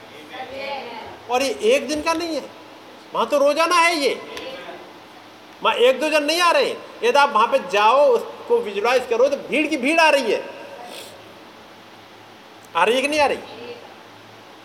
अब यहाँ पर, जब ये लोग बैठे, भाई ब्रनम, अगले मंगलवार की सुबह मैंने आपका कार्यक्रम पक्का कर दिया है कि आपको एक सुबह नाश्ते वाली सभा में ग्रेटर शिकागो मिनिस्ट्रियल एसोसिएशन के सामने बोलना है। वहाँ पर कम से कम साढ़े तीन सौ तीन सौ पचास सेवकड़ तो होंगे ही। किसने करा? हेनरी कार्लसन ने।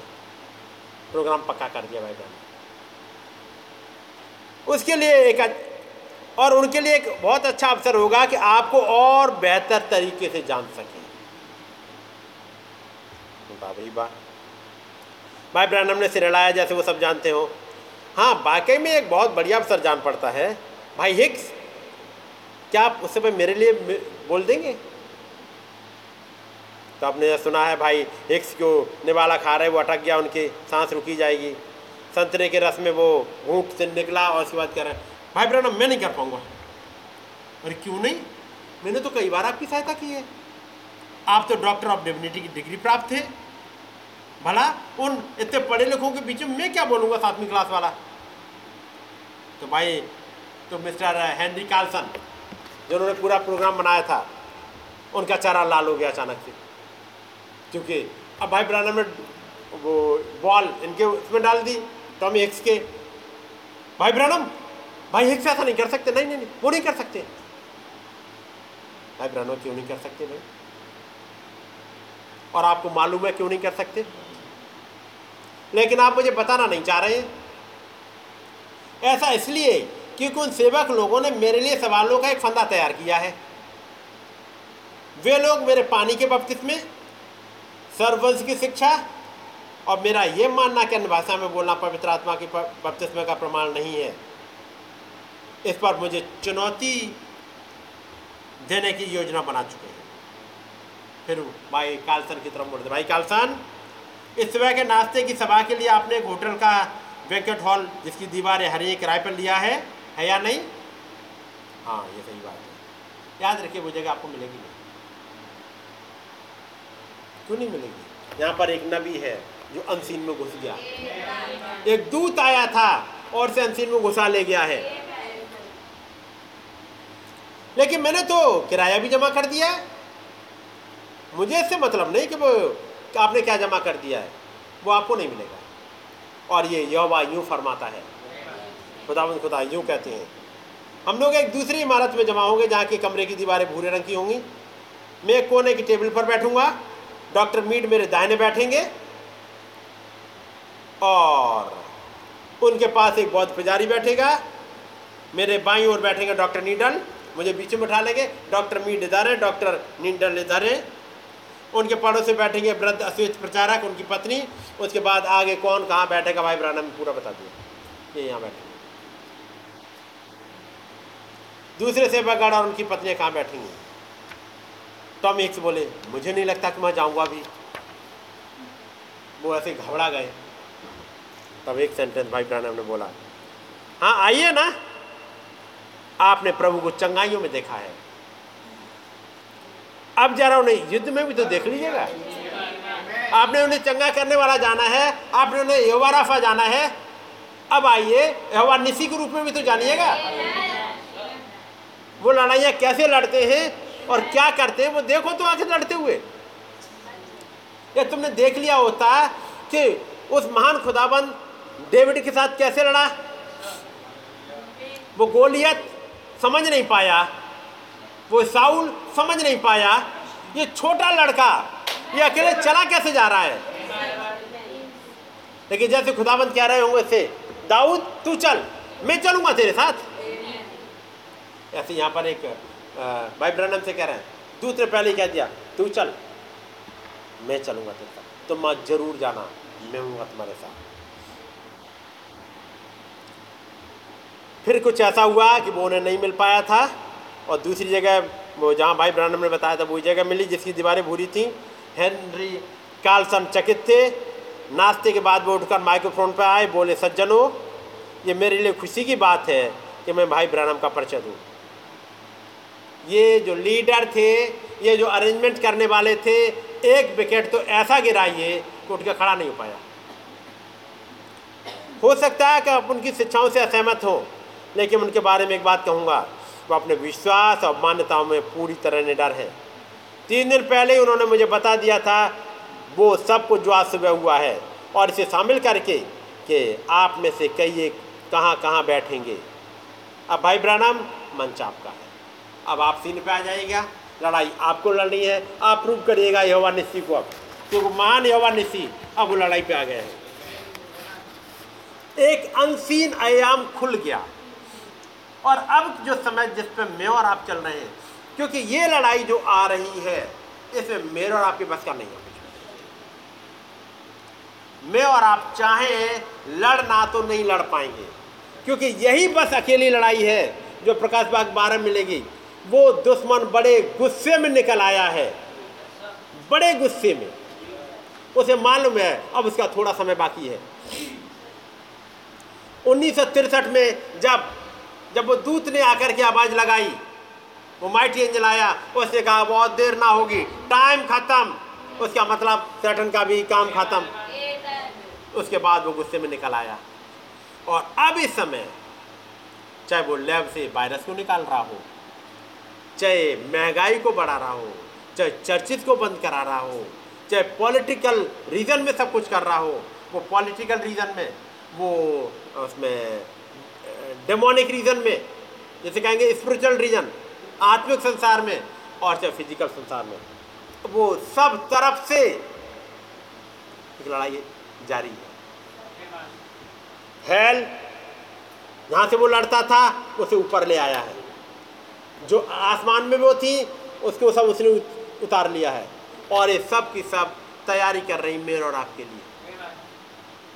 ये लड़ाई खतरनाक है। इस लड़ाई में आप उस सेंटेंस को फिर सुन लीजिएगा। यदि कोई उसे विश्वास में हल्का मिल जाता है तो पाप में शुरुआत कर देता वो इतना तंगड़ा उसने जाल बिछा दिया है कि कहीं ना कहीं आपको फंसाएगी जैसे आपने ट्यूसडे की मीटिंग सुन रहे होंगे कि कई एक बार जब जैसे भाई ने चेस वाला समझाया था। चेस वाला सुना था आपने? शतरंज का खेल, है ना?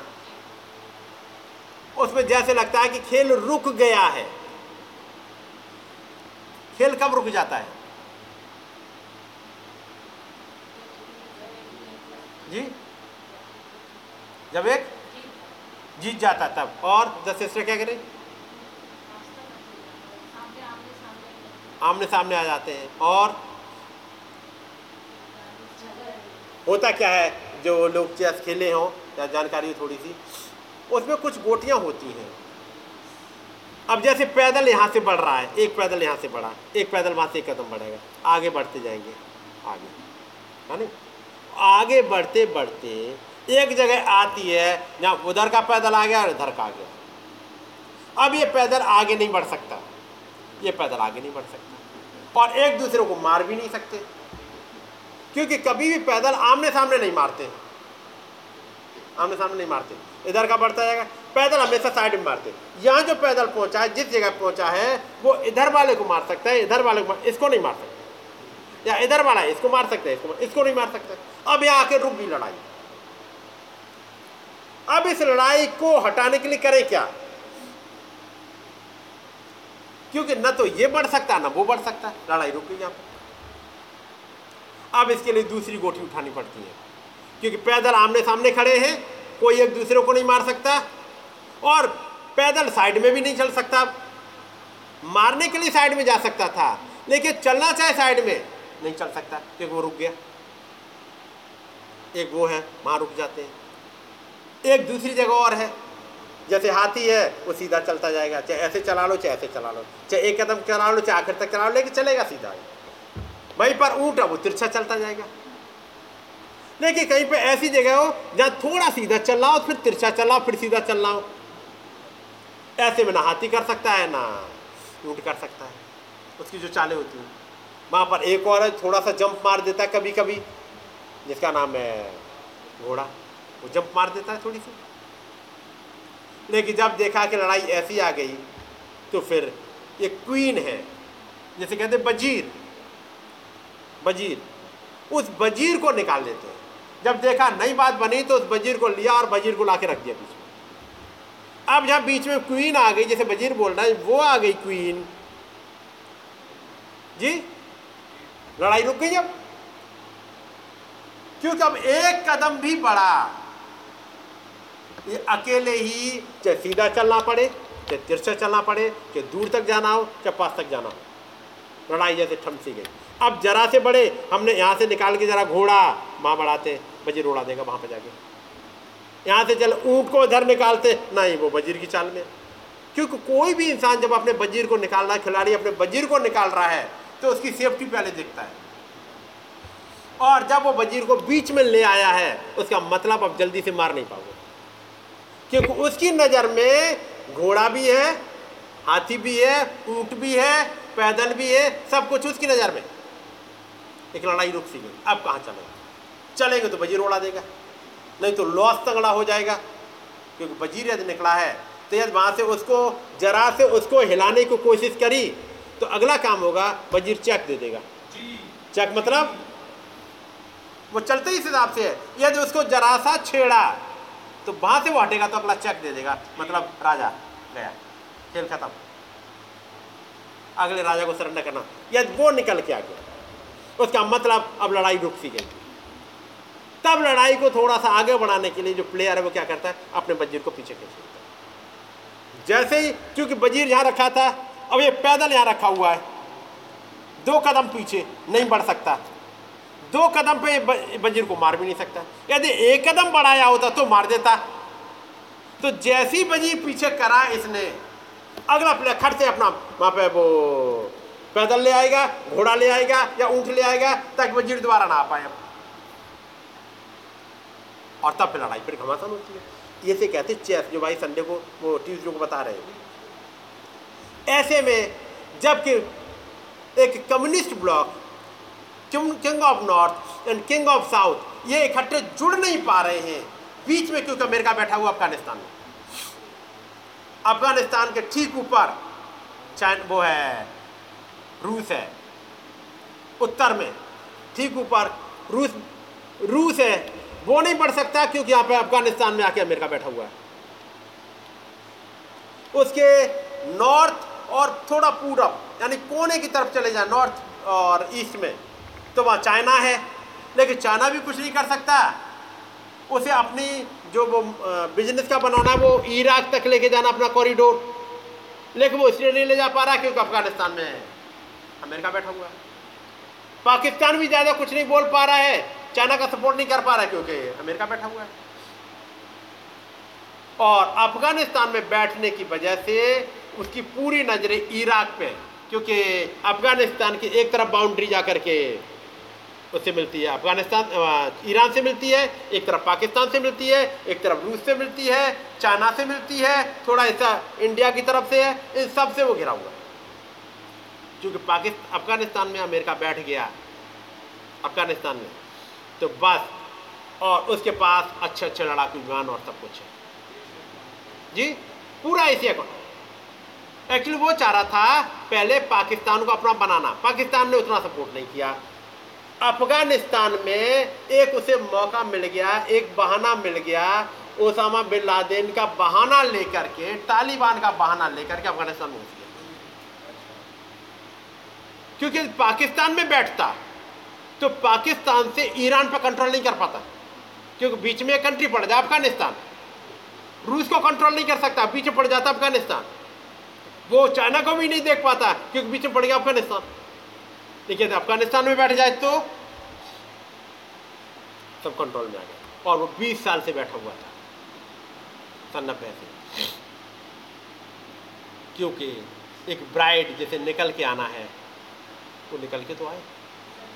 उसे एक फ्रीडम तो मिले, ताकि कोई भी कंट्री बोल ना पाए।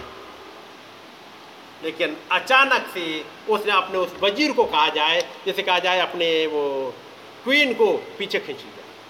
एक झटके में अपनी आर्मी लेके चला गया पीछे। लेके चला गया। इसी कोरोना टाइम पे जब सब कहते रहे, अफ़गानिस्तान को ऐसे मत छोड़ो, अकेला मत छोड़ो, ये होगा, वो होगा, उसने लिया, खींच, चला गया। नहीं, हमें वापस करना, बीस साल से हम बहुत पीछे चले गए। ताकि ये जब पीछे गया, अब ये king of south king of north इकट्ठे हो जाएँगे।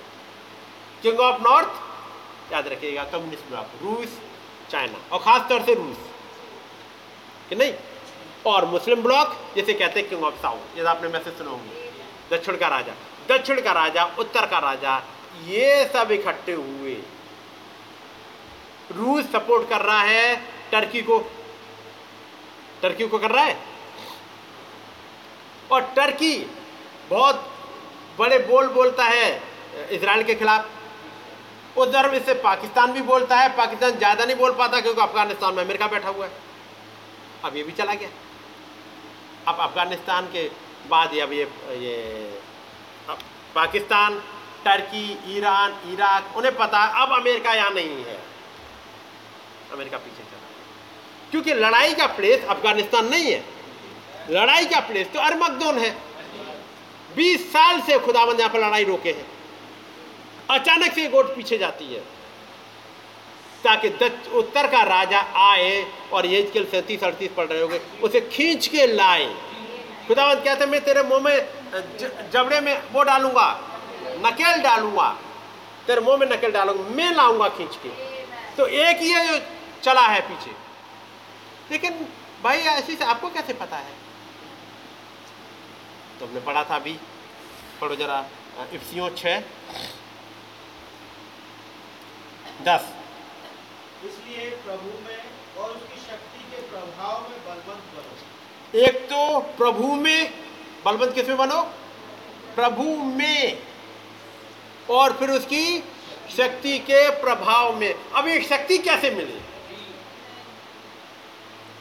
यीशु मसीह को सामर्थ्य कैसे मिली थी?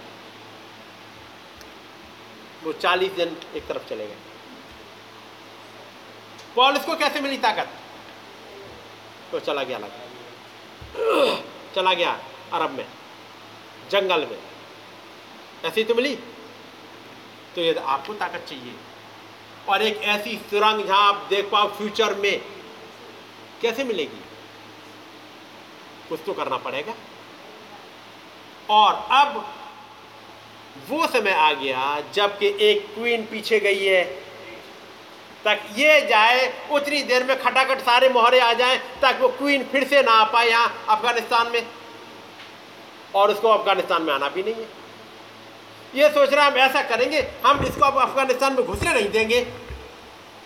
किसी भी कॉस्ट पर तालिबान आएगा आईएस आएगा, पाकिस्तान भी चिल्लाएगा, पाकिस्तान तुरंत पूरा सपोर्ट दे रहा है अफ़गानिस्तान को, तालिबान को, ताकि अब दोबारा ना घुस जाए।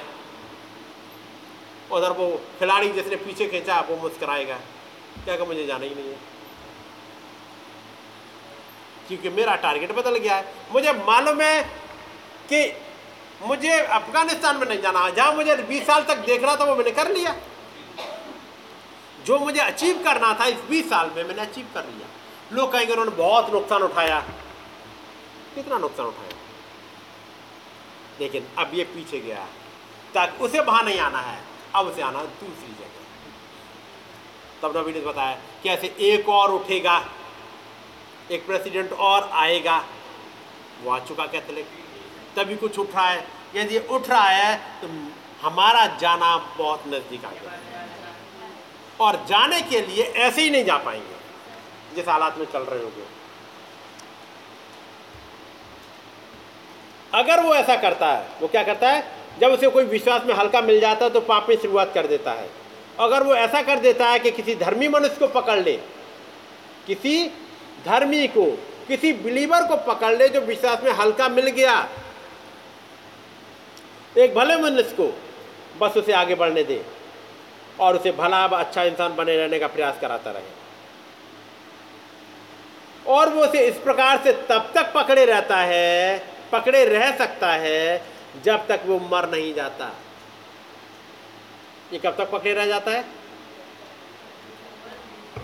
और किनको पकड़ता है? जो विश्वास में हल्का हो, उसे पकड़ लेता है। और कैसे पकड़ता है? यदि आपने पढ़ा हो माउस के रास्ते पर दो जा रहे थे। पूछो, यीशु मसीह ने कहा था कि तुम यहीं ठहरे रहना। मैं तुमसे गलील में जा मिलूँगा। मेरे भाइयों से कह देना कि वो, जैसा तुमसे कहा था, वो तुम्हें गलील में मिलेगा। पढ़ा है? मेरे भाइयों से कह देना, वहाँ मिलेगा। यदि भाइयों से कह दे, गलील को मिलेगा तो बेटर तो होता ये जा रहे होते गलील को। लेकिन ये विश्वास में हल्के हैं।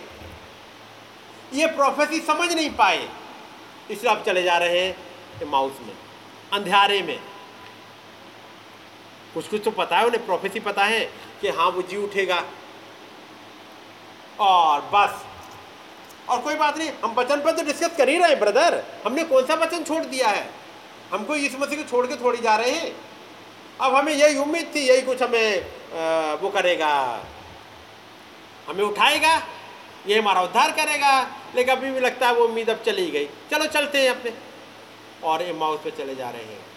और ये इमाउस पे चलते चलते अब याद रखिएगा वहाँ पर। एक है जो भेदों को खोलना चाह रहा उन पर जैसे ही ये माउस के रास्ते पर चले, प्रभु साथ आ गए और अपना वचन बता बता के कुछ खोलना चाह रहे हैं। तो फिर कोई ऐसा भी होगा जो उनकी आँखें बंद कर रहा होगा? कर रहा होगा?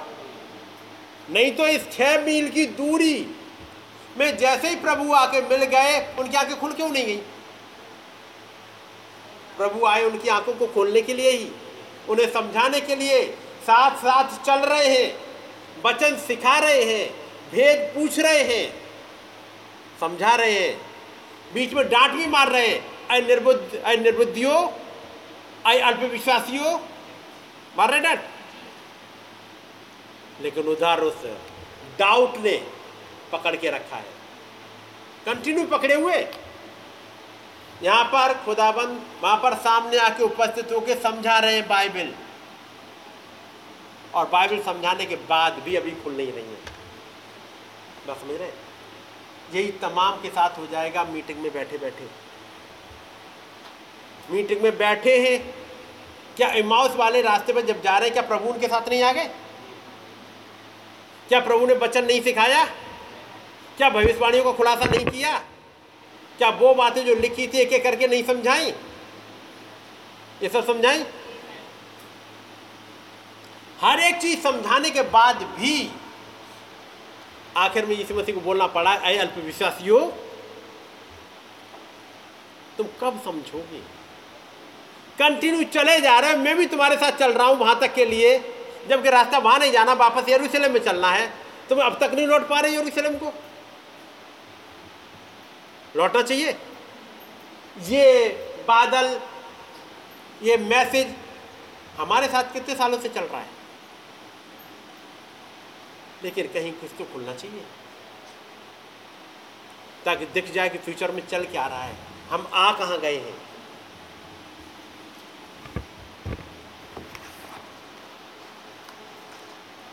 नबी कहते हैं, इससे कोई मतलब नहीं है। वो तो बस यही है जो करना चाहता है। उसने तो उसे बस में, बस अपने काबू में कर रखा है। मैं कहूँगा, ये दो जा रहे हैं, इनको काबू में करके रखा है उसने। और यहाँ पे प्रभु चल रहे हैं। क्या ऐसा भी हो सकता है कि प्रभु इतने करीब आ जाए और तभी समझ में ना आए? तो क्या हुआ था इन काल टॉमी हिक्स के साथ में और कार्ल, हेनरी कार्ल्स के साथ में, हेनरी कार्लसन के साथ में? उन्होंने मीटिंग अरेंज करी है। उन्होंने बुलवाया उन भाई को। उनके साथ बैठे हैं। अगले दिन ब्रेकफास्ट के लिए ले जा रहे हैं। उधर खुदाबंद खुदा नबी के अंदर से होके वहाँ बैठा हुआ है और यहाँ दो भाई बैठे हुए हैं। मिनिस्टर्स भाई ब्रनम की मीटिंग को अरेंज करने वाले, सारा खर्चा उठाने वाले बैठे हुए हैं। और कह रहा है, भाई ब्रनम, वो मीटिंग होने वाली है। मंगल के लिए हमने अरेंज कर दिया है। और 350 लोग होंगे। उनके भी खाने का हम जुम्मा उठा लेंगे। उनका भी अरेंजमेंट कर दिया है। होटल की बुकिंग भी कर दी है। गेस्ट हाउस भी ले लिया है। सब कुछ ले लिया है। हम आपको बोलते हुए सुनना चाहते हैं, ताकि और समझ लें। और और समझने के लिए नहीं आए हैं। पकड़ने के लिए आ रहे हैं। एक एटीट्यूड है पेंटिकॉस्टल एटीट्यूड बात समझ रहे ये पेंटिकॉस्टल एटीट्यूड है, साथ में है। और भाई ब्रानम कहते हैं, खुदा खुदा ने ये दिखाया है। लेकिन आप नहीं पढ़ोगे कि हेनरी कार्लसन कभी मैसेज में आ गए? टॉमी हिक्स आ गए हो? नहीं पता। जी ऐसा कोई ज़िक्र नहीं मिलता।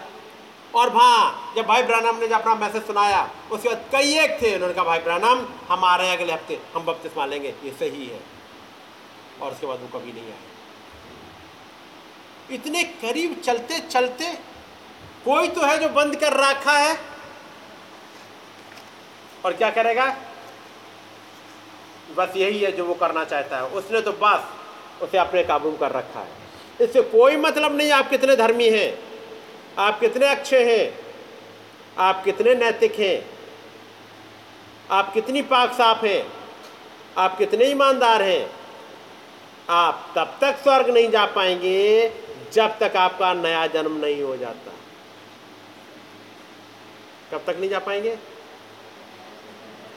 तब तक नहीं जा पाएँगे जब तक नया जन्म नहीं हो जाता ये बात कर रहा हूँ उस रैप्चर की। रैप्चर में आप तब तक नहीं जा पाएँगे जब तक नया जन्म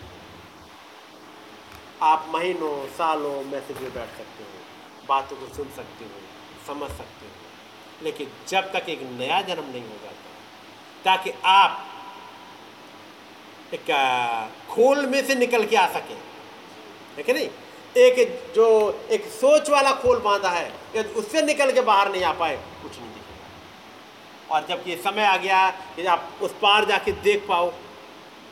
अब कई एक बार होता है, मैं एक सब आपके सामने पढ़ रहा हूँ, जरा फिर तो काम। और उसका सत्ताईस अध्याय।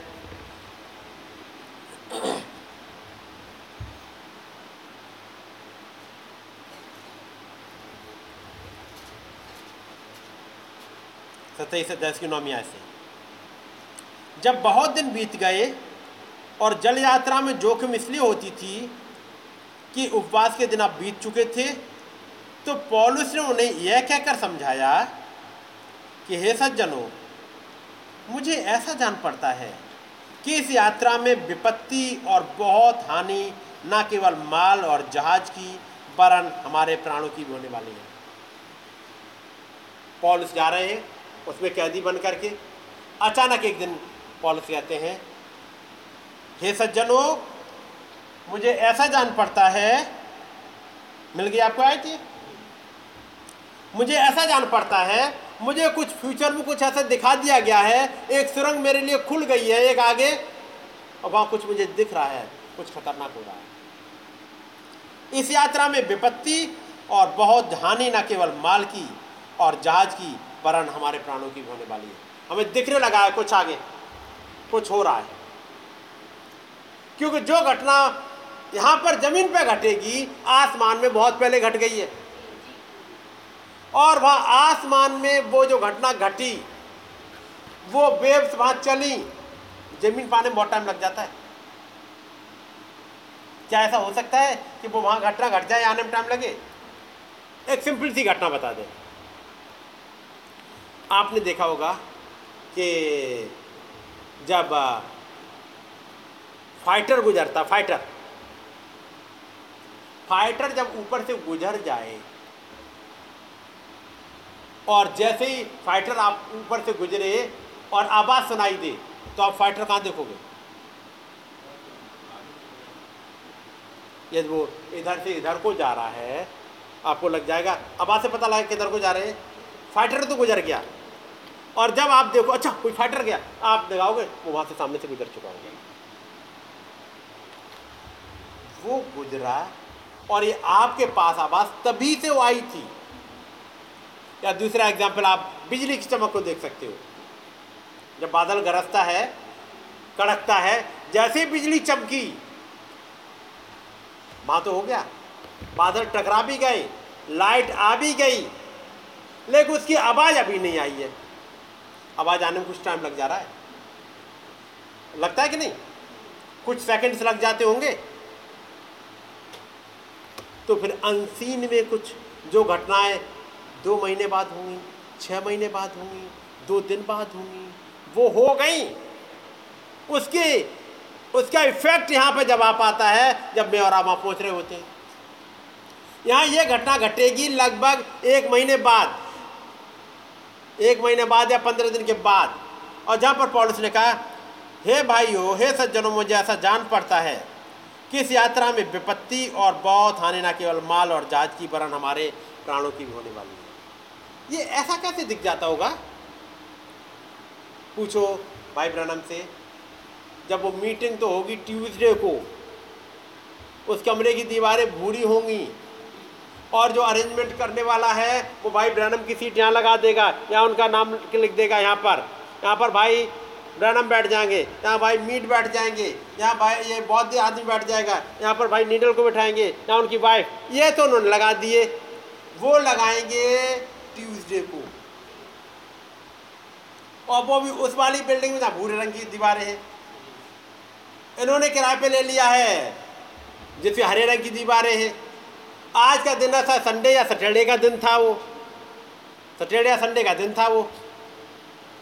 अभी तो वहाँ कुछ भी नहीं है। अभी तो वो लगाएगा, अभी तो उसने प्लान भी नहीं करा है। क्योंकि वो प्लान तो तब करता है जब उसे पता होता है कि वो बिल्डिंग ना मिल, ये बिल्डिंग नहीं मिलेगी। बात समझ रहे? वो बिल्डिंग मिलेगी, उसमें कैसा अरेंजमेंट है कितने कितनों का सेटअप है? क्योंकि यह ब्रेकफास्ट वाली। तो ब्रेकफास्ट वाली में ये कुर्सियाँ ऐसे नहीं पड़ी हैं। जैसे आप देखे होंगे, जो कॉन्फ्रेंसेस वगैरह होती हैं तो वहाँ पर एक गोल मेज पड़ी है। उसके सामने पाँच चार छः आठ, जितनी आ सकती हैं, उसके। फिर अगले वाले के पास में वहीं पे बैठ के अपना खाना खाएँगे, उसके बाद अच्छा चलो, अब हम मीटिंग स्टार्ट करते हैं। तो वहीं से आप अपनी सब सब कुर्सी घुमा लेंगे, उसी अपने मेज पे, और वहाँ से बैठ, घूम जाएँगे। ऐसे ही होता है। कॉन्फ्रेंसेस में ऐसे ही होता है। कॉन्फ्रेंस में कोई क्लासरूम की तरह नहीं होती, वो जैसे आपने देखा होगा शादियों में होता है। एक मेज है, उसके पास कुछ कुछ कुर्सियाँ पड़ी, फिर अगली मेज के पास, ऐसे ही होता है वो वाला।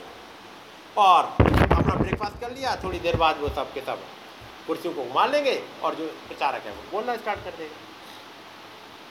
तो कौन सी, अब कौन सी वाली मेज होगी, वहाँ पर कितनी कुर्सियाँ रखी होंगी? देखिए, यहाँ है एक जन। वो बता रहा है, ये ये यहाँ पे हुई क्योंकि घटना घट गई कहीं पर।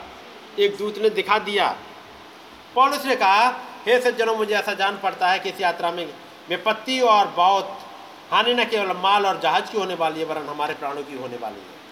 परंतु सूबेदार ने पौलुस की बातों से माझी और जहाज़ के स्वामी की बढ़कर मानी। नहीं, ऐसा कुछ नहीं होता है। बेवकूफ़ बना रहे हो। तो तुम्हें कैसे पता आगे क्या होगा? तुम कभी जंगल में गए हो? उसमें, समुद्र में गए हो? कितनी यात्राएँ करी है तुमने? वो जहाज़ का मालिक क्या कहेगा? हम तो समुद्र में ही रहते हमें पता है, कोई भी कुछ नहीं होगा। थोड़ा सा गुजरा था लिखा है, सब ठीक ठाक लग गया उन्हें, उन्होंने सोचा, चलो फिनिक्स में पहुंचेगा, वहाँ जाड़ा काटेंगे। तेरे मियाज जब सब कुछ दक्षिणी हवा बहने लगी तो ये समझ कर हमारा मतलब पूरा हो गया। लंगर उठाया, किनारा धरे हुए क्रेते के पास से जाने लगे। बस, थोड़ी देर में वहाँ से एक बड़ी आंधी उठी। और ईर्क निकल आती है और बहुत खतरनाक हो गया। उसके बाद एक लंबा समय गुजर गया। तब फिर पॉलुस को फिर कुछ दिखाई दिया। इक्कीस आयत। जब वे बहुत उपवास कर चुके तो पॉलुस ने उनके बीच में खड़ा होकर कहा, हे लोगों, चाहिए था कि तुम मेरी बात मानकर क्रेते से ना जहाज़ खोलते और ना ये विपत्ति और हानि उठाते। परंतु अब मैं तुम्हें समझाता हूँ कि ढाढ़स बांधो, क्योंकि तुम में से किसी के प्राण की हानि ना होगी, केवल जहाज़ की होगी। क्योंकि खुदा जिसका मैं हूँ और जिसकी सेवा करता हूँ, उसके स्वर्गदूत ने आज रात मेरे पास आकर कहा, हे पॉलुस, मत डर। तुझे कैसर के सामने खड़ा होना अवश्य है, और देख, खुदा ने सबको जो तेरे साथ यात्रा करते हैं, तुझे दिया है। इसलिए हे सज्जनों ढाढ़स बांधो, क्योंकि मैं खुदा की प्रतीति करता हूँ और जैसा कि मुझसे कहा गया है, वैसा ही होगा। परंतु हमें किसी टापू पर जा टिकना होगा। यहाँ पर पॉलिस, तुम्हें कैसे पता है अब टिकने का समय आ गया है? बस ये पॉलिस ने कहा और अगले दिन उन्हें, उनका टापू मिल जाएगा। क्योंकि जैसे पड़ा, एक सुरंग सी खुल गई, एक अनसीन की तरफ़ चले गए। ये जो समय चल रहा है, हम उस जगह पे आ चुके हैं। जहाँ एक अनसीन खुल जाए क्योंकि एक अनसीन ही है, आपके निकलने का रास्ता बताएगा। इस रैप्चर का टाइम इस रैप्चर से निकलने के हालात, क्योंकि एक प्रेशर तो आएगा। और आप वहाँ से कैसे निकलेंगे, ये वो दूत आएगा और आपको बताएगा। तो फिर एक ज़रूरी है, एक दूत के लिए वेट करो। एक दूत की आवाज़ को कैसे सुना जाता है, वो सुनना सीखो। क्योंकि दूध तो आके बोले, और ये नहीं पता लगे। दूध तो एक लंबे समय से भाई ब्रहणम से बोलता आ रहा है। हर जगह बोलता आ रहा है। आके समझाता जा रहा है, लेकिन अभी कान ट्यून नहीं हो पाए। और जब ट्यून होने लगे तो फिर ये हुआ था, जब वो कायरो एयरपोर्ट पे भी खड़े हैं, और एक आवाज़ आती है तो तुम मत जाओ, तुम्हारा समय नहीं है। तो फिर अलर्ट हो गए। पड़ा होगा ना? क्योंकि अब ये दूत सिखा रहा है। ऐसे दूत मुझे और आपको सिखाना चाह रहा है। वहाँ पर भाई ब्राना में उनको सिखाया, फिर हमारे समय में एक भाई को सिखाया और सिखाने के बाद मुझे और आपको सिखाना चाह रहे हैं कि ये वो समय आ गया है कि अलर्ट हो जाए। बात समझ रहे केवल बाइबल पढ़ने वाले ही मत बनो। केवल सुनने वाले नहीं। लेकिन अनसीन से कुछ आवाज़ आती है। वो मीठी और धीमी आवाज़। वो आपसे बात करने की आवाज़। हो सकता है कभी आप रात में सो हो, सो रहे हो। रात में अचानक जगा दे आपको। आपको उठा सकती है वो आवाज़। किसी काम के लिए, किसी के लिए दुआ करने के लिए उठा सकती है। आप जब चल रहे हो, आपको कोई रोक सकती है? नहीं, आगे नहीं बढ़ना। रोक सकती है। वो इतनी यूज़ हो जाए आवाज़ आपके लिए? जैसे भाई ब्रैनम पुलपिट पर खड़े हुए हैं और वो कुछ प्रचार करना चाह रहे हैं। आवाज़ आती नहीं, रुक जाओ। रुक गए इतना सेंसिटिव हो जाए कि वो वहाँ से गुजर रहे हैं, दूध गुजर के जा रहा है। भाई ब्रैनम कहते हैं, वो मेरे कोट को झाड़ के चला गया है। वो यहीं से गुजरा, अभी यहीं से गुजरा है। किसी ने देखा। लेकिन एक ऐसी प्रेजेंस इसके लिए अलर्ट हो गए। इस ब्राइड को उसी के साथ, क्योंकि पॉलिस ने कहा, निदान प्रभु में बलवंत बनो। उसकी प्रेजेंस के लिए इतने सेंसिटिव हो जाओ, कब वो आपके पास से गुजर रहा है? क्या कह रहा है? कभी वो बादल बन के आ जाएगा, कभी केवल आवाज़ आ जाएगी, कभी एक गड़गड़ाहट सुनाई दे जाएगी, कभी किसी भाई में से होके बताया जाएगा, कभी किसी वचन में से आपको बताया जाएगा, कभी मैसेज में से बात कर रहेगा उसके बात करने के ढेर सारे तरीके। और यदि आप अलर्ट नहीं हो पाए तो धोखा उठा जाओगे मिस कर जाओगे। उस जहाज़ को, जो जहाज़ जा रहा था, उसमें खुदा बता रहा, अभी मत जाओ, एक भाई में से होके, जिसका नाम पॉलिस है। बता रहा है कि जहाज़ मत खोलो, आगे मुश्किल आने वाली है। लेकिन उन्होंने नहीं सुनी। उन्होंने जहाज़ के स्वामी की ज़्यादा सुन ली, एक माझी की ज़्यादा सुन ली। खुदाबंद हमारे लिए एक डॉक्टर को रख दिया है, एक भाई को रख दिया है, जो अलर्ट करता जा रहा है। पहले प्रूव करा कि आपके अंदर एक फेथ ले आए कि ये जो सेवकाई खुदावंद ने रखी खुदावंद की तरफ़ से विंडिकेटेड है। एक आग का खंभा भेज के प्रूव करा कि नहीं, ये सेवकाई तुम्हारे लिए ही रखी गई है। और अभी से नहीं, जब से वो पैदा हुआ, तब से रखी गई है। मैंने एक डब का चिन्ह भेजा है। आपने पढ़े हुए ढेर सारी चीज़ें।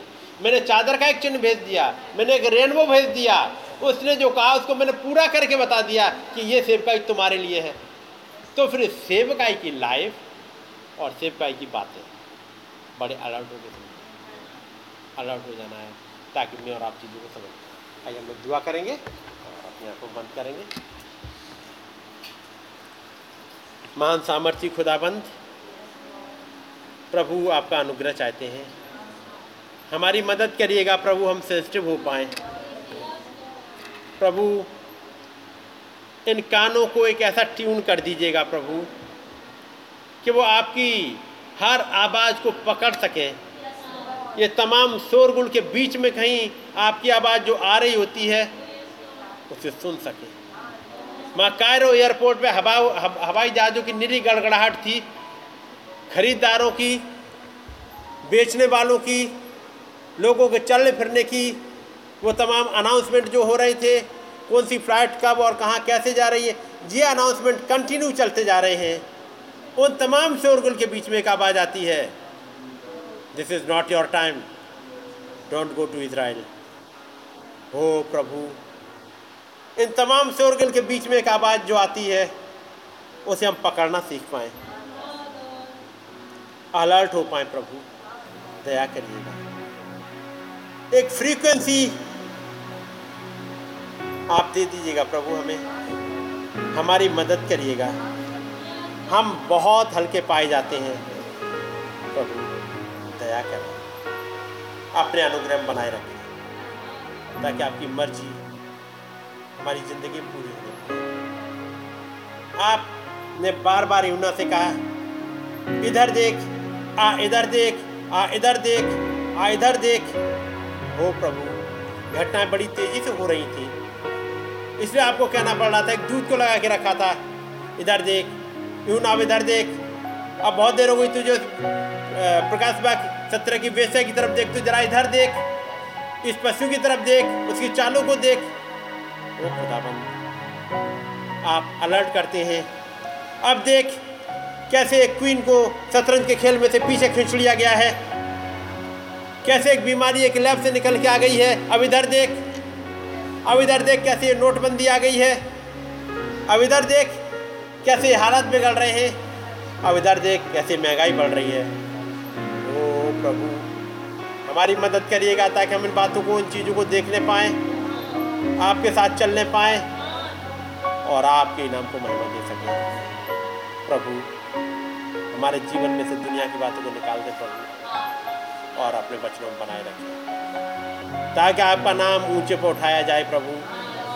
हम आपके नाम प्रभु।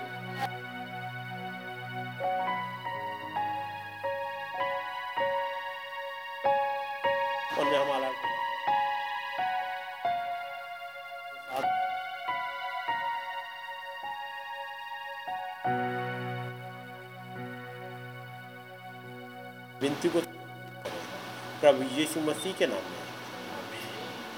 आए हमारे पिता। है आप जो आसमान में हैं, आपका नाम पाक माना जाए, आपकी बादशाही आए, आपकी मर्ज़ी जैसे आसमान में पूरी होती है ज़मीन पर भी हो। हमारी रोज़ की रोटी आज हमें बख्श दें। जिस प्रकार से हम अपने कसूर वालों को माफ़ करते हैं, हमारे कसूरों को माफ़ करें। हमें आजमाइश में ना पड़ने दें, बल्कि बुराई से बचें। बादशाहत कुदरत और जलाल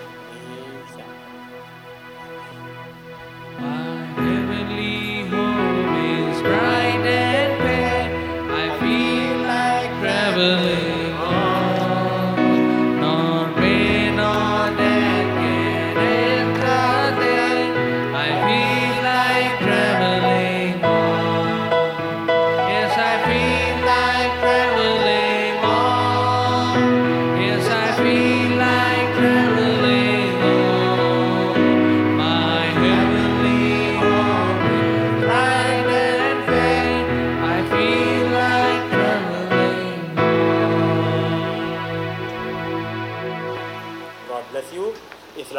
लगे रहिएगा।